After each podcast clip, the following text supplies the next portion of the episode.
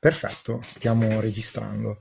Eh, allora, è il cinque giugno duemilaventuno, siamo sul canale Telegram Geeko on the Wall e vedo che si stanno aggiungendo un po' di persone. Eh, tanto adesso tipo cazzeggiamo per, eh, per qualche minuto, direi.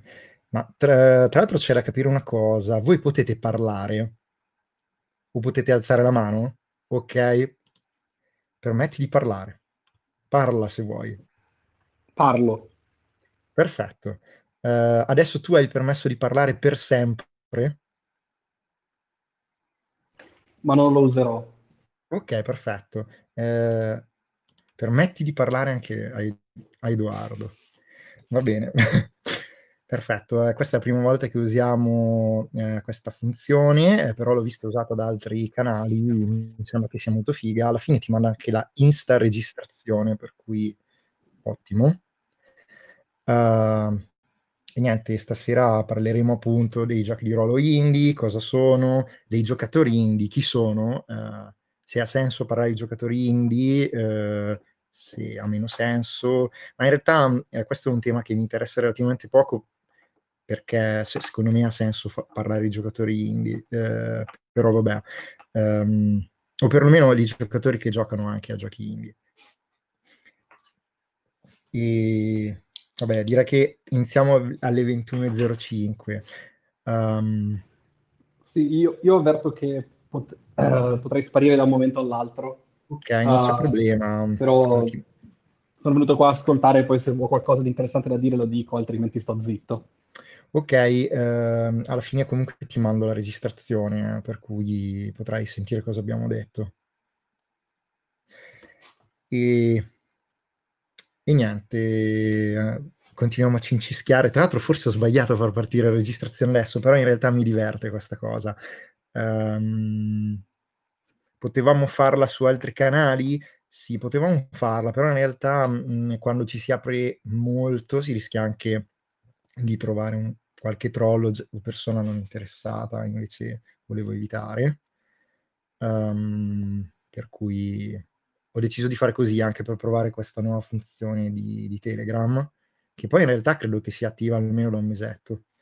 Uh, Potremmo cominciare a parlare di stampare zin, visto che c'è Edoardo, uh, intanto che aspettiamo gli altri. Um, ma allora, la cosa fondamentale è che o usi il file a pagina singola, che è quello che dovrebbe fare di base qualunque editore barra autoproduttore, cioè il file a pagina singola è il file digitale che ti serve davvero.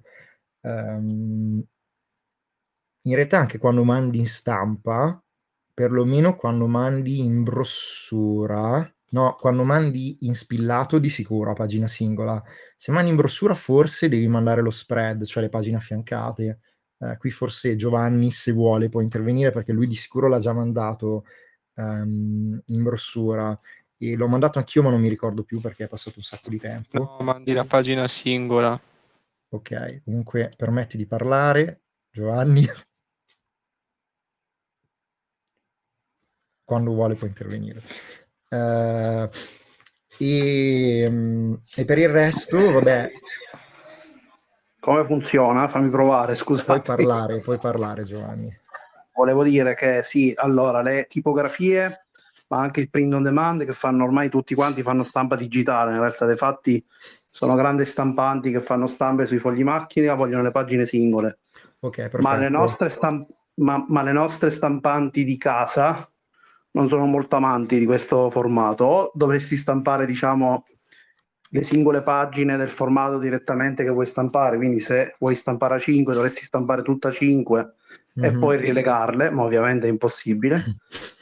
Se no conviene stampare il documento che devi stampare in formato booklet, cioè già con opuscolo, tutte le pagine in italiano. Esatto, esatto, nel formato opuscolo.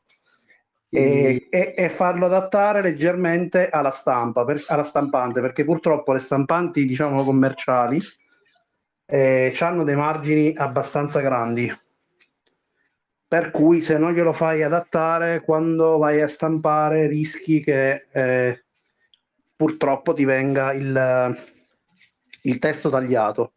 Se no, l'altra operazione che si può fare è ristampare tutti i P D F facendogli ritagliare sostanzialmente già il formato della stampante, però eh, porta altro lavoro. Sì, assolutamente. Aggiungo anche una cosa, che ehm, ah, i, i, ma- i margini delle stampanti domestiche, che io sappia, vanno o dai tre ai cinque millimetri, più probabilmente cinque millimetri. Quindi stampare al vivo è impossibile, però se si stampa a opuscolo eh, lui automaticamente centra le pagine alla rilegatura fittizia che sarebbe al centro del foglio, se lo peghi a metà, um, e in questo caso ti rimangono chiaramente i margini a lato della pagina, e quelli o te li tieni oppure li devi tagliare con una taglierina, eh, però o la, o la taglierina è buona, oppure fai danni e ti conviene tenere il margine non al vivo. Oppure se eh, la persona che ha fatto il booklet, sapendo già che te lo stamperai a casa, non ha messo sfondi, per cui praticamente la pagina, che sia al vivo o meno, non, non importa, e in questo caso non è un problema, perché essendo lo sfondo bianco non si nota che la pagina non è al vivo, e, e quindi è meno, viene meno brutto, ecco. Uh, se lo stampi domesticamente. Il manuale di eh, Brindlewood Bay, tanto per fare un esempio, ha questa caratteristica, cioè lo puoi stampare eh, in modalità opuscolo e non ti dà problemi a, perché ha lo sfondo bianco e quindi sembra che sia al vivo anche se non lo è. C'è da dire una cosa, che tuttavia eh, hanno anche messo il file a pagine affiancate. Ora, da questo punto di vista conviene usarlo a noi, conviene usarlo e stampare in modalità fronte retro, se la vostra stampante la supporta, ribaltando sul lato corto, non su quello lungo. Um, questo cosa ti, ti garantisce? Ti garantisce che la modalità booklet o opuscolo, che dir si voglia, di solito ti, ti fa la pagina un po' più piccola. Ecco, se tu invece provi a metterlo a dimensioni originali e vedi che ti sta nella pagina, anche senza adattarlo, tu praticamente riesci a, a stampare il booklet come l'hanno pensato loro, con il testo delle stesse dimensioni, le immagini delle stesse dimensioni. L'unica cosa che vai a cambiare sono i margini esterni, ehm, però insomma eviti di fare danni e ridimensionamenti, ecco. Per cui questa è una modalità che puoi considerare. Se vedi che ehm, non ti sta con la pagina a dimensioni normali, invece fai adatta, e a quel punto, come ha detto prima Giovanni, eh, lo adatti se è un po' più grande o se è un po' più piccolo. Soprattutto se sarebbe più piccolo il booklet ha sempre senso adattarlo. Invece se è più grande ti conviene, prima di rimpicciolirlo, vedere se sta comunque nei margini. Io di solito faccio così. Ma Dani, tu il booklet di Brindlewood Bay l'hai stampato a dimensioni effettive? Esattamente, ho usato le pagine affiancate, okay, proprio per evitare che mi mangiasse un po' di margine se... stampando in opuscolo. Quando lo stampi in opuscolo ti mangia sempre. Io... io l'ho adattato, però vabbè, ehm, hai visto i risultati. Eh, principalmente penso, non so a questo punto se magari sono i rulli della stampante che man mano prendono sempre meno carta, e su stampe magari di dieci pagine si sente, però eh, man mano si scentravano le pagine, cioè non... mm. avrei dovuto eh... essenzialmente fare due tagli prima di piegare per fare una cosa dritta. Mm, eh, sì, eh, questo è un problema di quando la stampante prende la carta, allora.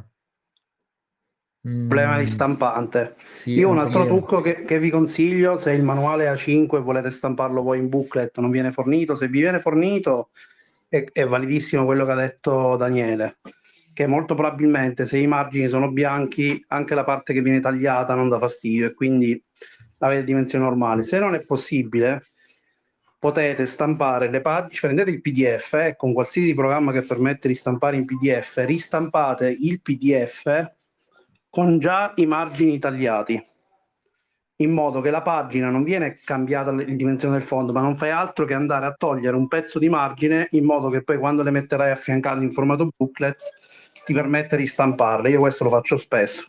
Mm. Tra l'altro eh, hai assolutamente ragione, ti dico che su Windows paradossalmente questa funzione è meno buona che su Mac, perché il programma di base di Mac, che è l'anteprima, ti riesce a fare questa cosa senza fare troppi casini con il file, perché ti fa decidere la percentuale, per cui tu, non so, provi una percentuale, vedi che tagli, cominci a scalare, addirittura puoi essere molto preciso nel riuscire a, ta- a produrre un file che arriva alla perfezione al margine della tua stampante, per cui la stampi più grossa che puoi, insomma. Uh, invece se usi la funzione di opuscolo devi stare al ridimensionamento che ti fa lui automaticamente, non puoi mettergliela.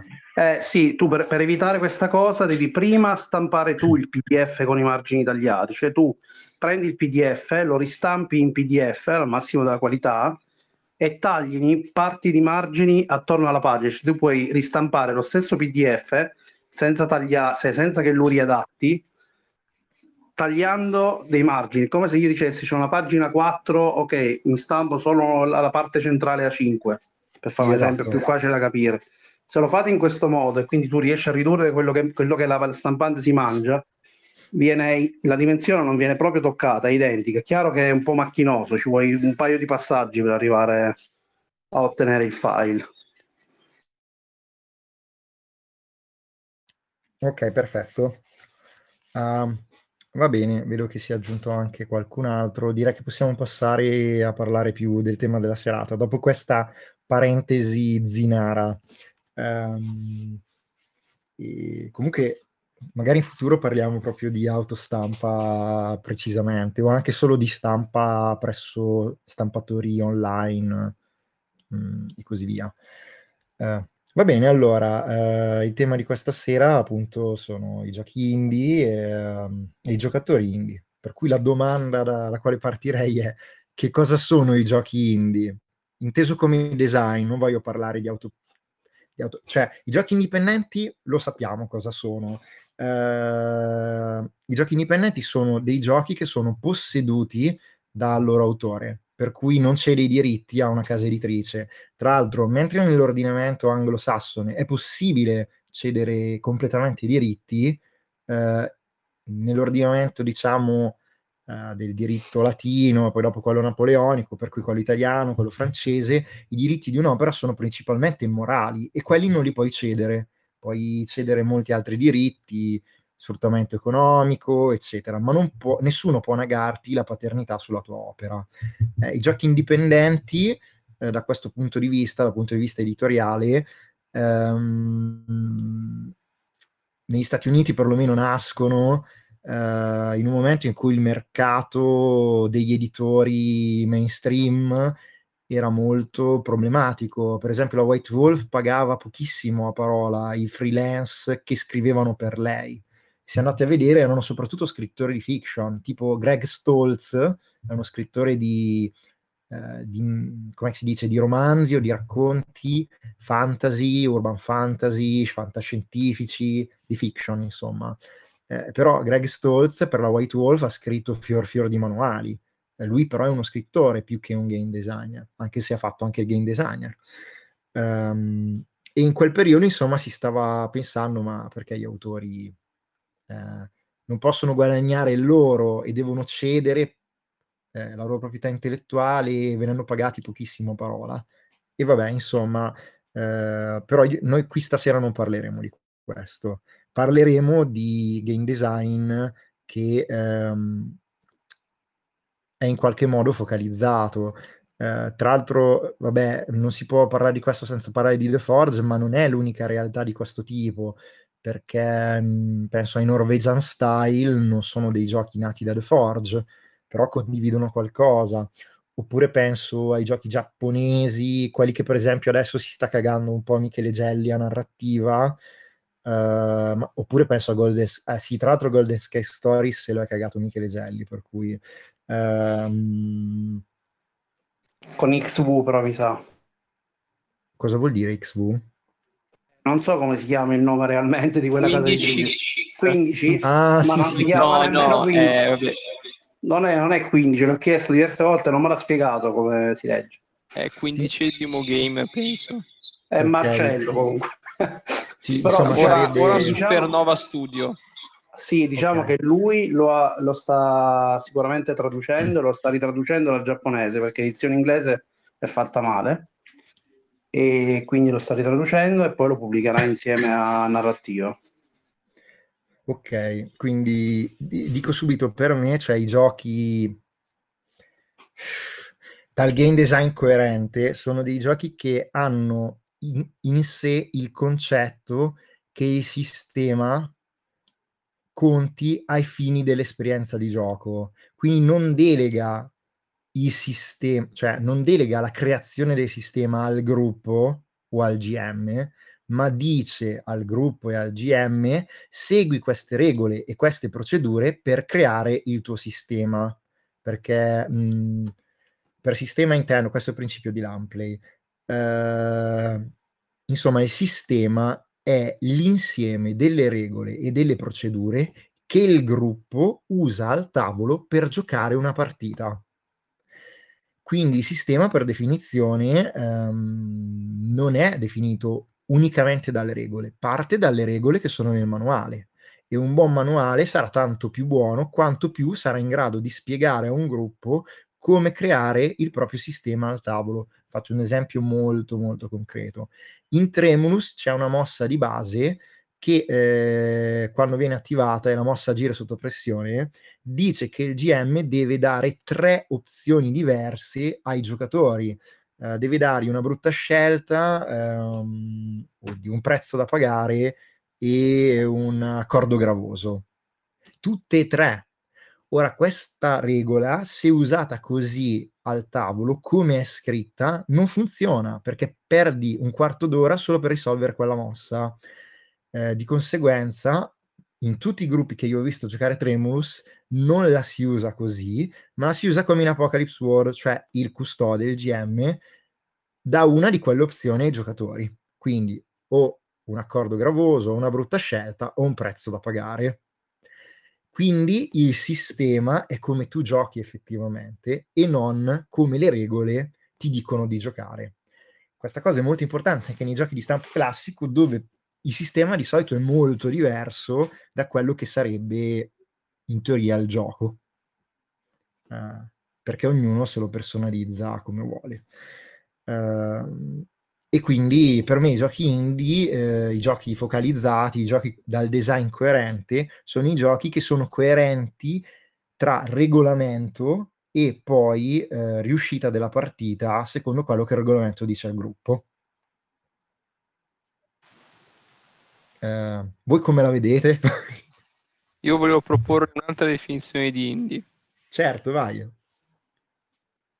Allora, si basa, è una definizione che deriva da un'altra definizione che però è molto più accettata, ed è il cosiddetto mm-hmm. Maya Principle. Com'è che si chiama? Maya Principle. È un acronimo, oh, significa vai. Most Advanced Yet Accepted. Ed è un principio di design, in generale di product design, ma si applica su tutto il design, che definisce una riga, che ovviamente è una riga che si sposta in avanti, quando, che definisce qual è il design più avanzato che il pubblico riesce ad accettare. Uh. Esempio calzante, eh, l'iPhone, no? È partito che sembrava molto un Motorola con i tastini, e guardate come adesso, no? Non, non c'ha più tasti, ha solo lo schermo, ha un design molto diverso, no? È ovvio che se noi prendiamo un iPhone X e lo lanciamo nel duemila, quando hanno lanciato l'iPhone uno, forse sto sbagliando le date, ehm, però cioè, se noi lanciamo un iPhone eh, X quando abbiamo lanciato un iPhone uno, non è qualcosa di comprensibile. Direi addirittura che è un prodotto indie, probabilmente. Uh-huh. Quindi secondo me i giochi di ruolo indie sono, cioè a me piace considerarlo tutto ciò che è oltre eh, la... Um, La, diciamo il filtro del Maya Principle. Quindi in realtà tu ne fai un principio di avanguardia, se ho ben capito. Sì, sì, sì, oh. sì. Ok. Um, sicuramente, cioè, mh, sicuramente è vero, nel senso che spesso e volentieri, però questo riguarda le avanguardie artistiche, nel senso, eh, di solito le avanguardie sperimentano con la formula che nel mainstream, nella scena principale, e invece più stabile, no? Perché è, è nazional popolare, non so come dire, è quella che piace alla, alla maggior parte delle persone, è la musica che passa nel supermercato, non è la musica sperimentale che... Eh... Sì, sì, sì. Eh, nella, oh, okay. nella scena musicale indie indica più o meno questo, diciamo, una definizione abbastanza equivalente. Ti faccio una domanda però, per esempio, ehm, cioè ci sono dei generi di giochi indie, o perlomeno dei giochi indie che si basano su, su principi di design oramai, diciamo, abbastanza accettati. Penso per esempio a Power by the Apocalypse. Eh, Io li considero comunque dei giochi indie e coerenti, anche se sono molto mainstream e molto accettati, non so come dire. Sì, io nel senso non, non sarò mai quella persona che ti viene da dire che un P B T A non è indie, eh, non è l'indie che mi interessa. Per me il Power by the Apocalypse è un genere, diciamo, abbastanza esplorato. Ok, mm, ok. Cioè, ovviamente non, no, non parliamo di eh, un come si dice, cioè, no, non parliamo di eh, un, un ramo esaurito della ricerca artistica, sì, però sì, è qualcosa eh. di consolidato, cioè è quattordici anni che stanno, stanno facendo design, design sul framework. Ok, eh. sono quattordici anni davvero. Eh, duemilasei, io, no? io i P B T A li vedo molto più vicini al mainstream attualmente. Beh, duemiladieci ho cominciato. duemila sì, saranno una undicina d'anni sicuro, però io ormai veramente li vedo molto vicini al mainstream, sia come diffusione, sia che il fatto che molte case editrici mainstream, che non, non le vedo molto indie, le hanno, li hanno adottati, quindi li hanno presi per essere pubblicati. Quindi in parte mi ci trovo nella definizione che ha dato Edoardo. Ecco, guarda, forse ti direi che il P B T A al momento è il Maya. Cioè è il most advanced yet accepted, perché ormai, cioè, accettiamo, tutti accettano che un gioco possa essere un P B T A. Ok, stavo pensando anche una cosa, cioè tu prima hai detto che se prendi un iPhone dieci lo porti nel duemila, ora lasciamo perdere che le date potrebbero non essere corrette, ma non è quello che ci interessa. Se lo portiamo al tempo del primo iPhone, um, non sarebbe stato capito dal pubblico, diciamo così. Sì. Io dico anche di più, non sarebbe stato possibile inventarlo un iPhone dieci dai in progettatori. Realtà, in realtà vi, vi stupirò, ma c'era l'Ericsson P otto, che tra l'altro io ho, che era già così, ma non è stato accettato. Quindi vi eh. dico anche che è fallito. Ce l'ho io e il proprietario di Ericsson, probabilmente. Eh. E non è una persona, vero? Eh? Supponendo che Giovanni non sia proprietario di Ericsson, penso no, non sono il proprietario di Ericsson, però sarebbe bello. Però eh, sì sì, se lo cercate l'Ericsson P otto, poi fecero un tastierino che ci si agganciava sopra, perché solo, diciamo, schermo non, non vendeva, e fecero proprio un tastierino. Se non andate a cercare l'Ericsson P otto, le immagini si trovano di solito azzurrino. C'è questa tastierina, ma non è una vera tastiera, è un pezzo di plastica che si agganciava sopra al, allo schermo, e che sotto c'aveva i, come si chiamano, dei, dei piccoli tastini tattili che face, simulavano la pressione su una tastiera digitale che stava là sotto. Ma sai che mi ricordo qualcosa del genere? Mm, tra l'altro è una cosa che, tra virgolette, ha mezzo in comune col BlackBerry, che di fatto è la tastiera con tutti i tastini con le lettere, no?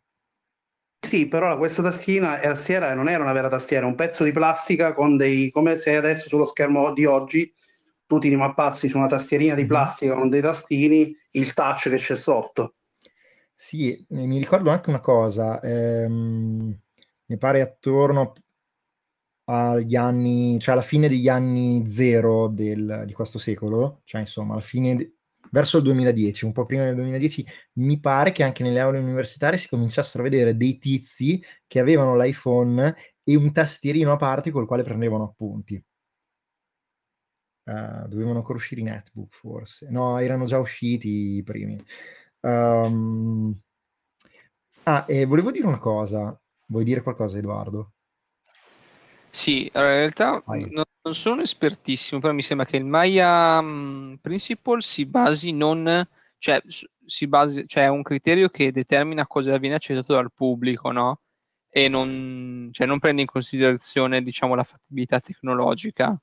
Però comunque hai ragione. Pensa ad esempio a un gioco come Alice is Missing, che non potremmo aver avuto vent'anni fa, perché tecnologicamente non era compatibile. Assolutamente. eh, ma mi riferisco anche a una cosa che ho sentito per esempio nella diretta dei Morgan Gabe, dove era, è stato ospite Michele Gelli, che è stata l'ultima se ben ricordo, eh, o la penultima, eh, sì la penultima scusate, e Michele secondo me um, ha fatto un'imprecisione, poi ci sta soprattutto perché Michele, come ha detto lui, fa fatica a ricordarsi le date, eh, e poi la memoria è, come dire, ci tradisce spesso, cioè lui aveva detto che con i primi giochi su The Forge si tentò di sfidare cosa significasse per esempio Game Master, si fosse arrivati alla concezione che aveva diverse autor- che era un insieme di autorità narrative calcificate in una figura. Secondo me Michele lì è stato impreciso, nel senso che si è dimenticato che all'inizio questa cosa non era minimamente messa in discussione, cioè ci si è arrivati dopo, tant'è che i primi giochi che sono venuti fuori su The Forge avevano tutti un impianto abbastanza classico, i primi giochi Story Now, i primi giochi che portassero il gruppo a giocare partite Story Now, eh, avevano tutti eh, i G M e un impianto che allora veniva chiamato in gergo Vanilla Story Now, e la particolarità del Vanilla Story Now era un impianto che esteriormente sembrava tradizionale, c'è un G M, ci sono i personaggi, i giocatori fa- giocano i personaggi, il G M gioca il mondo, i P N G, Cani nella vigna, Trollbabe, The Pool, uh, Dust Devils, Uh, sono tutti giochi che hanno questo impianto, uh, erano Vanilla Story Now, cioè esteriormente sembrano quasi dei giochi di stampo classico, poi in realtà se guardi bene le regole, se guardi cosa succede quando applichi il sistema, eh, poi dopo in realtà ehm, l'impianto di gioco cambia. I Power by the Apocalypse sono Vanilla Story Now all'ennesima potenza, addirittura fa apposta tenere dei, degli elementi vestigiali, come per esempio l'equipaggiamento, però cerca di tematizzarlo il più possibile. Ma da questo punto di vista, cioè se vi ricordate Cani nella vigna, anche lì c'era l'equipaggiamento. E tra l'altro era problematico, nel senso che se, gio- se giocavi con un giocatore abituato a fare quello grosso con l'equipaggiamento, finivi con la sua scheda che era piena di oggetti grossi e di ottima qualità, visto che comunque sia l'autorità di dire se un oggetto è grosso e di buona, e di buona qualità è tua, eh, e non c'è un modo che non sia parla col giocatore e spiegagli che non si gioca così per evitare che lui si metta tutti oggetti grossi e di ottima qualità. Eh, semplicemente eh, non c'è una rete di sicurezza in questo senso. Mm. Ora, vabbè, poi dopo possiamo anche ritornare sul concetto di gioco indie. Voi avete qualcos'altro da aggiungere su questo? No, direi. e, no, sì. Di Forza faccio parlare te, Dani, che la conosci un po' meglio. Ma in realtà, allora, adesso parliamo anche di noi come giocatori.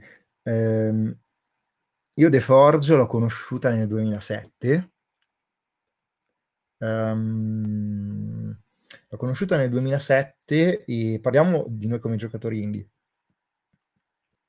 Adesso questa roba l'avete già sentita ottomila volte se avete seguito interviste, eccetera, però mi sa che posso dire qualcosa che di solito non dico quasi mai.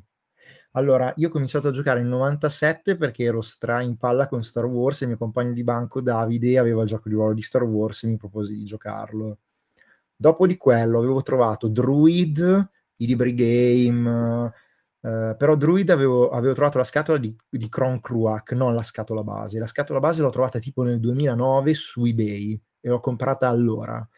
Um, invece prima, quando ero alle medie, avevo comprato la scatola, la scatola di Kron Kruak, che era un'avventura, non c'era regolamento, tant'è che non capivo come si giocasse. E poi nel novantanove, ero in terza media, comprai la scatola del venticinquennale di D and D, D and D del settantaquattro più venticinque millenovecentonovantanove, era una D and D semplificato, praticamente reso D and D fino a livelli cinque, um, e da lì praticamente organizzai una partita a casa mia, mi pare tra l'altro il giorno del mio compleanno poco dopo, con i miei amici, pessima, cioè praticamente stavo rerodando tutto per giocare l'avventura del... ispirata al re scheletro di Diablo uno. Uh, una merda, poi Davide mi prende da parte e mi dice non si fa così, G M aveva ragione, su altre cose poi dopo sbagliava, eh. più avanti però, eh, ma allora aveva ragione. Eh, e poi insomma di fatto non comprai i manuali basi di, di, di A D and D, manuale del giocatore, manuale del Game Master, due manuali dei mostri, perché i manuali base allora in A D and D seconda edizione rivista erano divisi manuali dei mostri due e uno, uno e due, e poi presi come ambientazione Ravenloft, perché ne parlavano alla fine della scatola introduttiva, mi ispirava tantissimo, e perché ce l'aveva il negozio di Cremona, che era il Cosmic Shop in via Cesare Battisti, adesso è nella via accanto e ha cambiato gestione. Um, però di fatto non riuscii a giocarci, a parte una partita con Simone, mio compagno di banco del, delle superiori, e suo fratello, che però fu una sola sessione. Poi scoprì nel duemilauno d'estate Vampiri, era uscito Vampire the Masquerade Redemption, il videogioco dell'Activision, mi presi benissimo, vidi che c'era un manuale, lo comprai, pensando che fosse il manuale del videogioco per giocarlo di ruolo, non sapevo che era il contrario. E lì praticamente cominciai a organizzare delle sessioni, avevo ancora dei grossi problemi da railroader, eh, tra l'altro ci fu una grossa litigata sempre con Davide, perché c'era scritto di dare punti esperienza per l'interpretazione, a mio avviso avevo interpretato male il personaggio, io avevo dato un punto esperienza in meno degli altri, se l'era presa a morte. Da allora non ho più dato i punti esperienza diversi per l'interpretazione. uh... E poi, insomma, lì stiamo già parlando del duemiladue, credo. Mi ero preso benissimo con Vampiri, avevo deciso che mi sarei specializzato su Vampiri e che avrei preso solo Vampiri perché ero poverissimo. Eh, ci ho giocato poco, però nel duemilatré hanno aperto i live di Vampiri a Cremona. Uh, e partecipai, tra l'altro ero uno di quelli che comprava i manuali, li leggeva, ero rispetto de- della lore... Tant'è che poi dopo c- c'avevo la gente che tipo mi chiedeva la roba di ambientazione. Uh, era pallosissima sta cosa. Cioè ancora adesso ho degli amici che mi chiedono cose sulla lore di Vampiri. Uh, quando li vedo, quelle rare volte. Uh, Parliamo solo della lore di Vampiri per i prossimi ottantasette pot- minuti. Potremmo fare uh, una puntata sui giochi della White Wolf. Tra l'altro vedo che è arrivato Stefano, si, sta- si parla di lore di Vampiri. Uh, E lì con i live di Vampiri comincio... Aspetta, gli do il permesso di parlare. Vai Stefano, se vuoi dire qualcosa. Io mi Questo stavo no. appunto chiedendo se fossero più forti i Vento o i La Sombra. Uh, questa la devo assolutamente raccontare. Era l'estate del duemiladue... No, era estate del duemilatré, mi pare. E eh, praticamente io andavo a Napoli con mio zio che lavorava alla provincia allora. Alla provincia di Napoli l'estate... molti erano in vacanza, perché è chiaro che fai eh, le vacanze a turno due settimane in due settimane, e allora lui mi portava alla provincia di Napoli con lui per fargli compagnia, perché sennò aveva un'ora di macchina all'andata, un'ora di macchina al ritorno, poi in ufficio era quasi sempre da solo e quindi si rompeva i coglioni.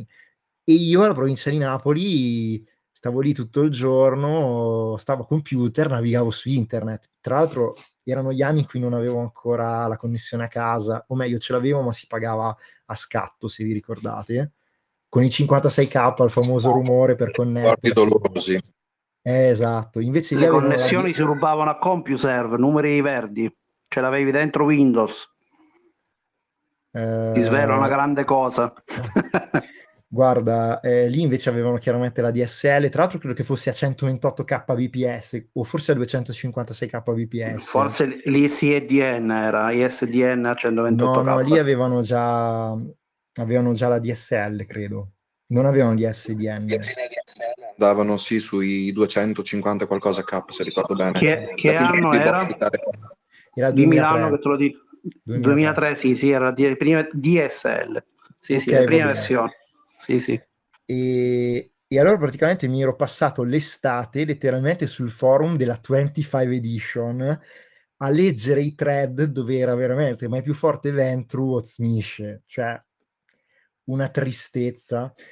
Eh, però in, que, in quel frangente conobbi anche tutti gli altri giochi della White Wolf, mi presi benissimo, cominciai a leggerli, a scaricarli legalmente, a stamparli nelle copisterie, avevo anche la stampante laser, per cui un po' anche a casa, feci giù il toner a stampare Lupin Manari l'Apocalisse.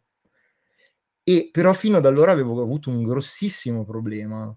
Non riuscivo, tutte le volte che organizzavo una partita, facevamo la prima sessione, si creavano le schede e si giocava pochissimo. La seconda volta dicevo, ragazzi, allora quando lo facciamo, non si faceva, non si riusciva a fare la seconda sessione.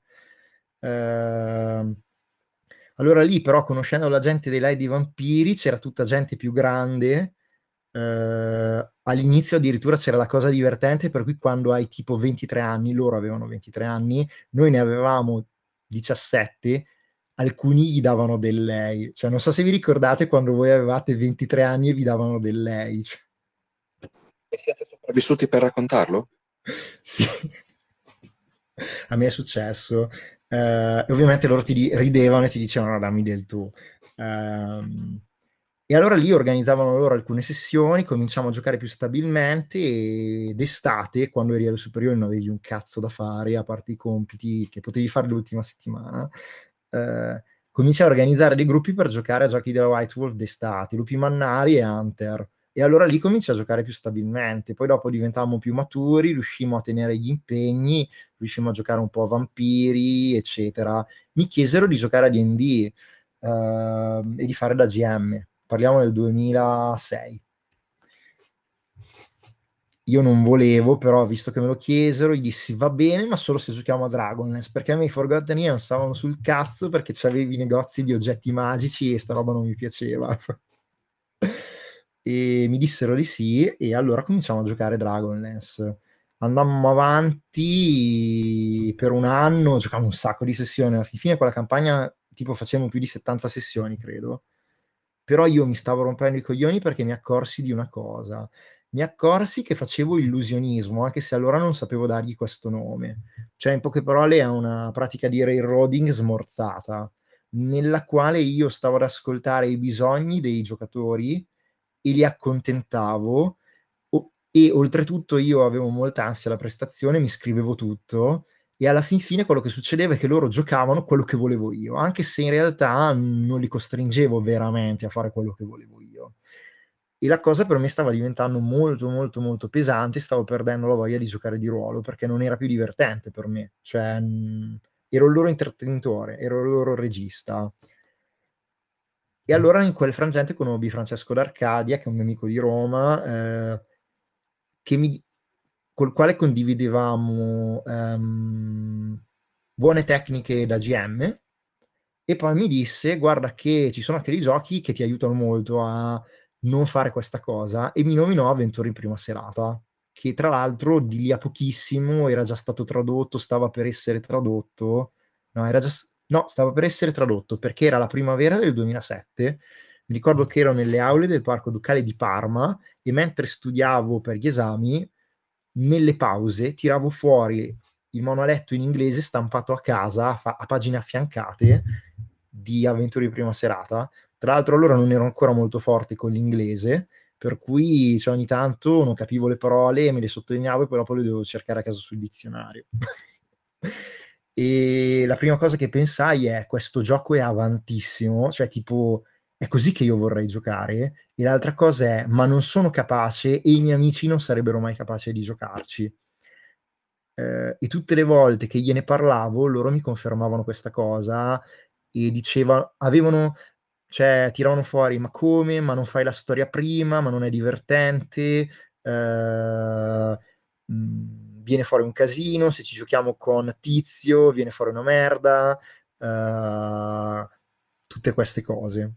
E lì però io ne lessi sempre di più, com- mi iscrissi a Gente che Gioca nel dicembre del duemilasette, o meglio non era Gente che Gioca, era il Narraforum, e... però per anni tutti i miei amici non hanno mai voluto giocare a questi giochi. Um, io nel frattempo me li scaricavo, li compravo, li leggevo, però non li potevo giocare, con qualche rarissima eccezione. Uh, nel duemilaotto organizzai una partita della Mieta col padrone, stava venendo benino, perché in quel periodo lì, cioè in realtà no, stava venendo una merda, uh, però l- la cosa importante era che il sabato sera a volte, siccome la gente sabato sera esce e si vuole divertire, con alcuni amici che di solito sabato sera non uscivano, ci, ci trovavamo e provavamo giochi. Noi non siamo mai stati, innanzitutto non avevo il gruppo fisso, avevo un, una compagnia di diversi amici, una ventina, che giocavano di ruolo, che erano più o meno quelli che ruotavano attorno ai live. Cioè era una cosa molto sana, per cui conoscevi tutta una serie di persone che giocava di ruolo e, e magari li contattavi per provare dei giochi, per fare una campagna D and D, per fare una campagna vampiri, per fare una campagna Hunter, e poi si giocava così, insomma. E con questo gruppo di amici, che tra l'altro erano Stefano e Vincenzo, che sono miei amici tuttora, un sabato sera, tornati da Lucca, eh, il manuale l'avevo già letto in inglese, ci mettemmo a giocare a La, la mia vita col padrone. E giocavamo per due sessioni, poi in realtà interrompemmo perché nel frattempo c'erano gli altri amici, eh, ovviamente feci un sacco di errori, però lì riuscimmo a giocare qualcosa. Poi con Vincenzo e con Alessandra, che era la mia ex di allora, cioè era la mia ragazza di allora, poi ex, um, giocavamo Aventure in Prima Serata, fu un macello, assolutamente un macello, uh, però lì capii che io volevo giocare quella roba, non volevo più giocare la roba dove io dovevo fare la storia, dovevo imboccare i giocatori, ma la cosa era molto frustrante perché tutti i miei amici in realtà volevano giocare quell'altra roba. Sono rimasto sotterrato per anni da giochi tradizionali eh, fino a che nel duemilaundici duemiladodici cominciai a prendere l'iniziativa, perché dovete sapere che io non sono mai stato uno di quelli che prendeva l'iniziativa, eh, diceva andiamo qui, facciamo questo, prendo la macchina e vado lì. Nel duemilaundici duemiladodici cominciai a farlo, cominciai ad andare agli incontri che organizzavano le case editrici, le associazioni vicino a casa, e cominciai a giocare più spesso ai giochi indie. Uh, e da lì insomma mi avete visto anche venire fuori, perché poi su Gente che Gioca sono diventato attivo nel duemiladodici, su Google Plus sono diventato attivo fine duemilaundici, inizio duemiladodici, uh, in quel frangente lì. Uh, prima ero scomparso, dal duemilasette al duemilaundici non c'ero in community. Uh, ho parlato tantissimo, scusate. Però questa è la mia storia, non vi ho detto tutto chiaramente, però è così che io sono venuto fuori come giocatore che voleva giocare quest'altra roba. Eh, ah, una cosa importante, spesso e volentieri ho sentito della gente che era partita molto arrabbiata, eh, anche m- alcune persone che adesso sono molto agguerriti sui giochi indie, in realtà fanno parte di un prototipo umano che all'inizio era molto agguerrito sui giochi tradizionali. Cioè, quando sono venuti a sapere dei giochi tradizionali, loro erano contro i giochi... Scusate, quando sono venuti a sapere dei giochi indie, loro erano contro a prescindere. Poi dopo sono diventati dei talebani dei giochi indie. Io non ero uno di questi. Io all'inizio mi rendevo conto che ero io che non sapevo giocarci, perché mi rendevo conto di avere uh, dei cortocircuiti mentali che poi dopo non mi portavano a giocare come il regolamento mi diceva. Mi rendevo conto di fare degli errori, insomma. Non partivo dal presupposto di fare le cose giuste, partivo dal presupposto di farle sbagliate. Um, ed è una cosa che ho visto da parte di pochissime persone, però devo dire che quelle pochissime persone poi sono quelle che, um, sono, quelle che sono riuscite di più a capire senza diventare dei talebani. Eh, volete aggiungere? Vol- dite, raccontatemi la vostra sì. storia. Io la racconto un po' brevemente, però io per esempio quando iniziai a giocare ero proprio piccolino, vabbè, l'ho raccontato tante volte, non lo ripeto, e a me non mi dava fastidio che dovevo fare sempre il game master e dovevo prepararmi le sessioni. Questa cosa l'ho sempre odiata, per cui io anche quando ho iniziato a giocare tra, diciamo, giocavo diciamo tradizionale eccetera, non ho mai preparato una sessione, cercavo di trovare dei modi per improvvisare, e ho passato i guai fino al duemilasette anch'io, perché nel, nel, esattamente non riuscivo a trovare altre persone che la pensavano con me. In una delle fiere, che tra l'altro ha pure citato eh, come si chiama, quello che adesso lascia, ha tirato fuori il LARP sulla guerra, non mi ricordo il nome, era, eh, eh, non mi viene il nome, comunque usci, sta uscendo in questi giorni, che ha fatto quella colonna sonora, ti devi bendare, non mi viene il nome però, eh, va bene, pure Alessandro. No, Modcon? Eh, no. Eh, no, allora Alessandro okay. Giovannetti si chiama, se non mi scordo mai. Alessandro Giovannucci. Mai... Giovannucci, esatto, ecco, io Alessandro Giovannucci. Sì. Scusa Stefano? Non ho sentito. Alessandro Giovannucci, sì. Sì, Alessandro Giovannucci. Infatti noi ci siamo conosciuti quando andai alla fiera, la famosa fiera che lui racconta, dove ci siamo conosciuti, l'ha raccontato pure su Storymanti recentemente. Io andai là, parlai con un sacco di gente proprio per trovare confronto, E alla fine di tutto questo riuscì che praticamente mi disse: ma tu non prepari le avventure, cioè come fai a fare da G M senza preparare avventure? Infatti ero depressissimo, veramente passati guai, ma anche proprio amici che, che con quei quali ancora oggi gioco, per dirti, ma adesso hanno cambiato idea ovviamente e ci gioca ancora, cioè, ad esempio c'è Matteo Mariani, tra l'altro l'avevo pure conosciuto nei Rubo una volta, che lui mi diceva ah, proprio, cioè, proprio faceva le guerre per dirmi: guarda che tu, cioè, così non va bene, tu non prepari le avventure, quindi facendo così non potranno mai essere così. Poi scoprì Avventure in Prima Serata, ma a caso totale, non lo so come ci sono finito sopra, e lì iniziai a capire che poteva essere diverso, cioè che ci stavano altri giochi che stavano iniziando a uscire, che non erano fatti con, diciamo, le avventure prefissate, cioè pre- prefatte, eccetera. E lì ho detto: ok, vedi, finalmente eh, ho trovato un filone, però non, nessuno ci voleva giocare, tanto che io nel duemilaundici, quando ho detto basta, io nel duemilaundici ho proprio detto basta, non voglio giocare più tradizionale, quindi ebbi una grossa rottura col gruppo, ma la raccontai pure su Google, perché mi aggredirono, molti del mio gruppo mi dissero che ero un coglione, cioè, ci ho proprio litigato con alcuni di loro. E praticamente nel duemilaundici ho detto basta, io non voglio fare più giochi di ruolo dove ci sia preparazione, che non sia sviluppata in un certo modo. Ormai diversi giochi li avevo provati, magari li avevo giocati pure male, ci avevo capito poco e ci avevo combattuto, diciamo, no? Provandoli però, però alla fine mi ero convinto che, che quello era il modo di giocare. Poi nel duemilaundici ho detto basta e ho detto: se volete continuare a giocare con me, io da ora in poi sfrutterò questi sistemi. È stato l'anno che poi ho tirato fuori Forest Keeper, per capirci, che è stato il mio primo esperimento di gioco sviluppato in modo che non ci fosse preparazione prima del Game Master, per il Game Master, diciamo. Io ti ho conosciuto con Forest Keeper quando lo stavi facendo giocare nel duemiladodici. Esatto, sì sì, esattamente così, però è nato, diciamo, ad agosto del duemilaundici, proprio il momento in cui è nato. Poi ci è voluto un po' di tempo, l'ho iniziato a portare online, poi ho capito, poi alcune persone si sono staccate dal gruppo, quindi non abbiamo più giocato insieme e non giochiamo tuttora insieme, e anche se i rapporti sono ottimi, di verità, quindi non è più un problema, diciamo, di quello, e, però, capito, ci siamo distaccati e solo alcuni del mio gruppo rimasero comunque a giocare e a voler provare questi nuovi giochi. Eh, ma io, diciamo, ero a disagio da prima, cioè io ho sempre odiato preparare le avventure. Io poi tra l'altro non ho mai giocato Vampiri, quindi ve lo dico, ho fatto la scheda una volta, tra l'altro penso della prima edizione, e poi non abbiamo manco mai giocato, quindi non l'ho mai giocato Vampiro, non mi sono mai appassionato. Però questa è un po' la mia storia, quindi io sono diventato indie in questo modo.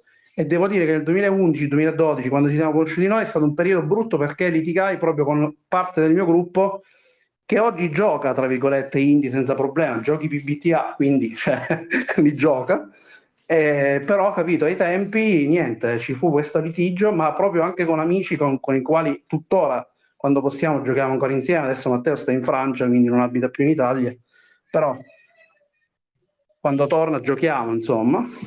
E però con tante di queste persone di cui vi sto parlando eh, ho avuto problemi, quindi per me è stato burrascoso l'arrivo, diciamo, del, come giocatore indie, e c'ho ancora il trauma di quella litigata forte che ebbi proprio quando dissi proprio apertamente: ragazzi, io mi sono stufato di fare, non dicevamo il G M giullare, l'intrattenitore sostanzialmente, ma così gli dissi, insomma, cioè io non voglio fare più l'intrattenitore, io voglio sedere, giocare con voi, e cioè, capito, non ero proprio stufo, e quindi là ho capito che quello era il genere di gioco che mi interessava e mi sono lanciato poi tutto su quello.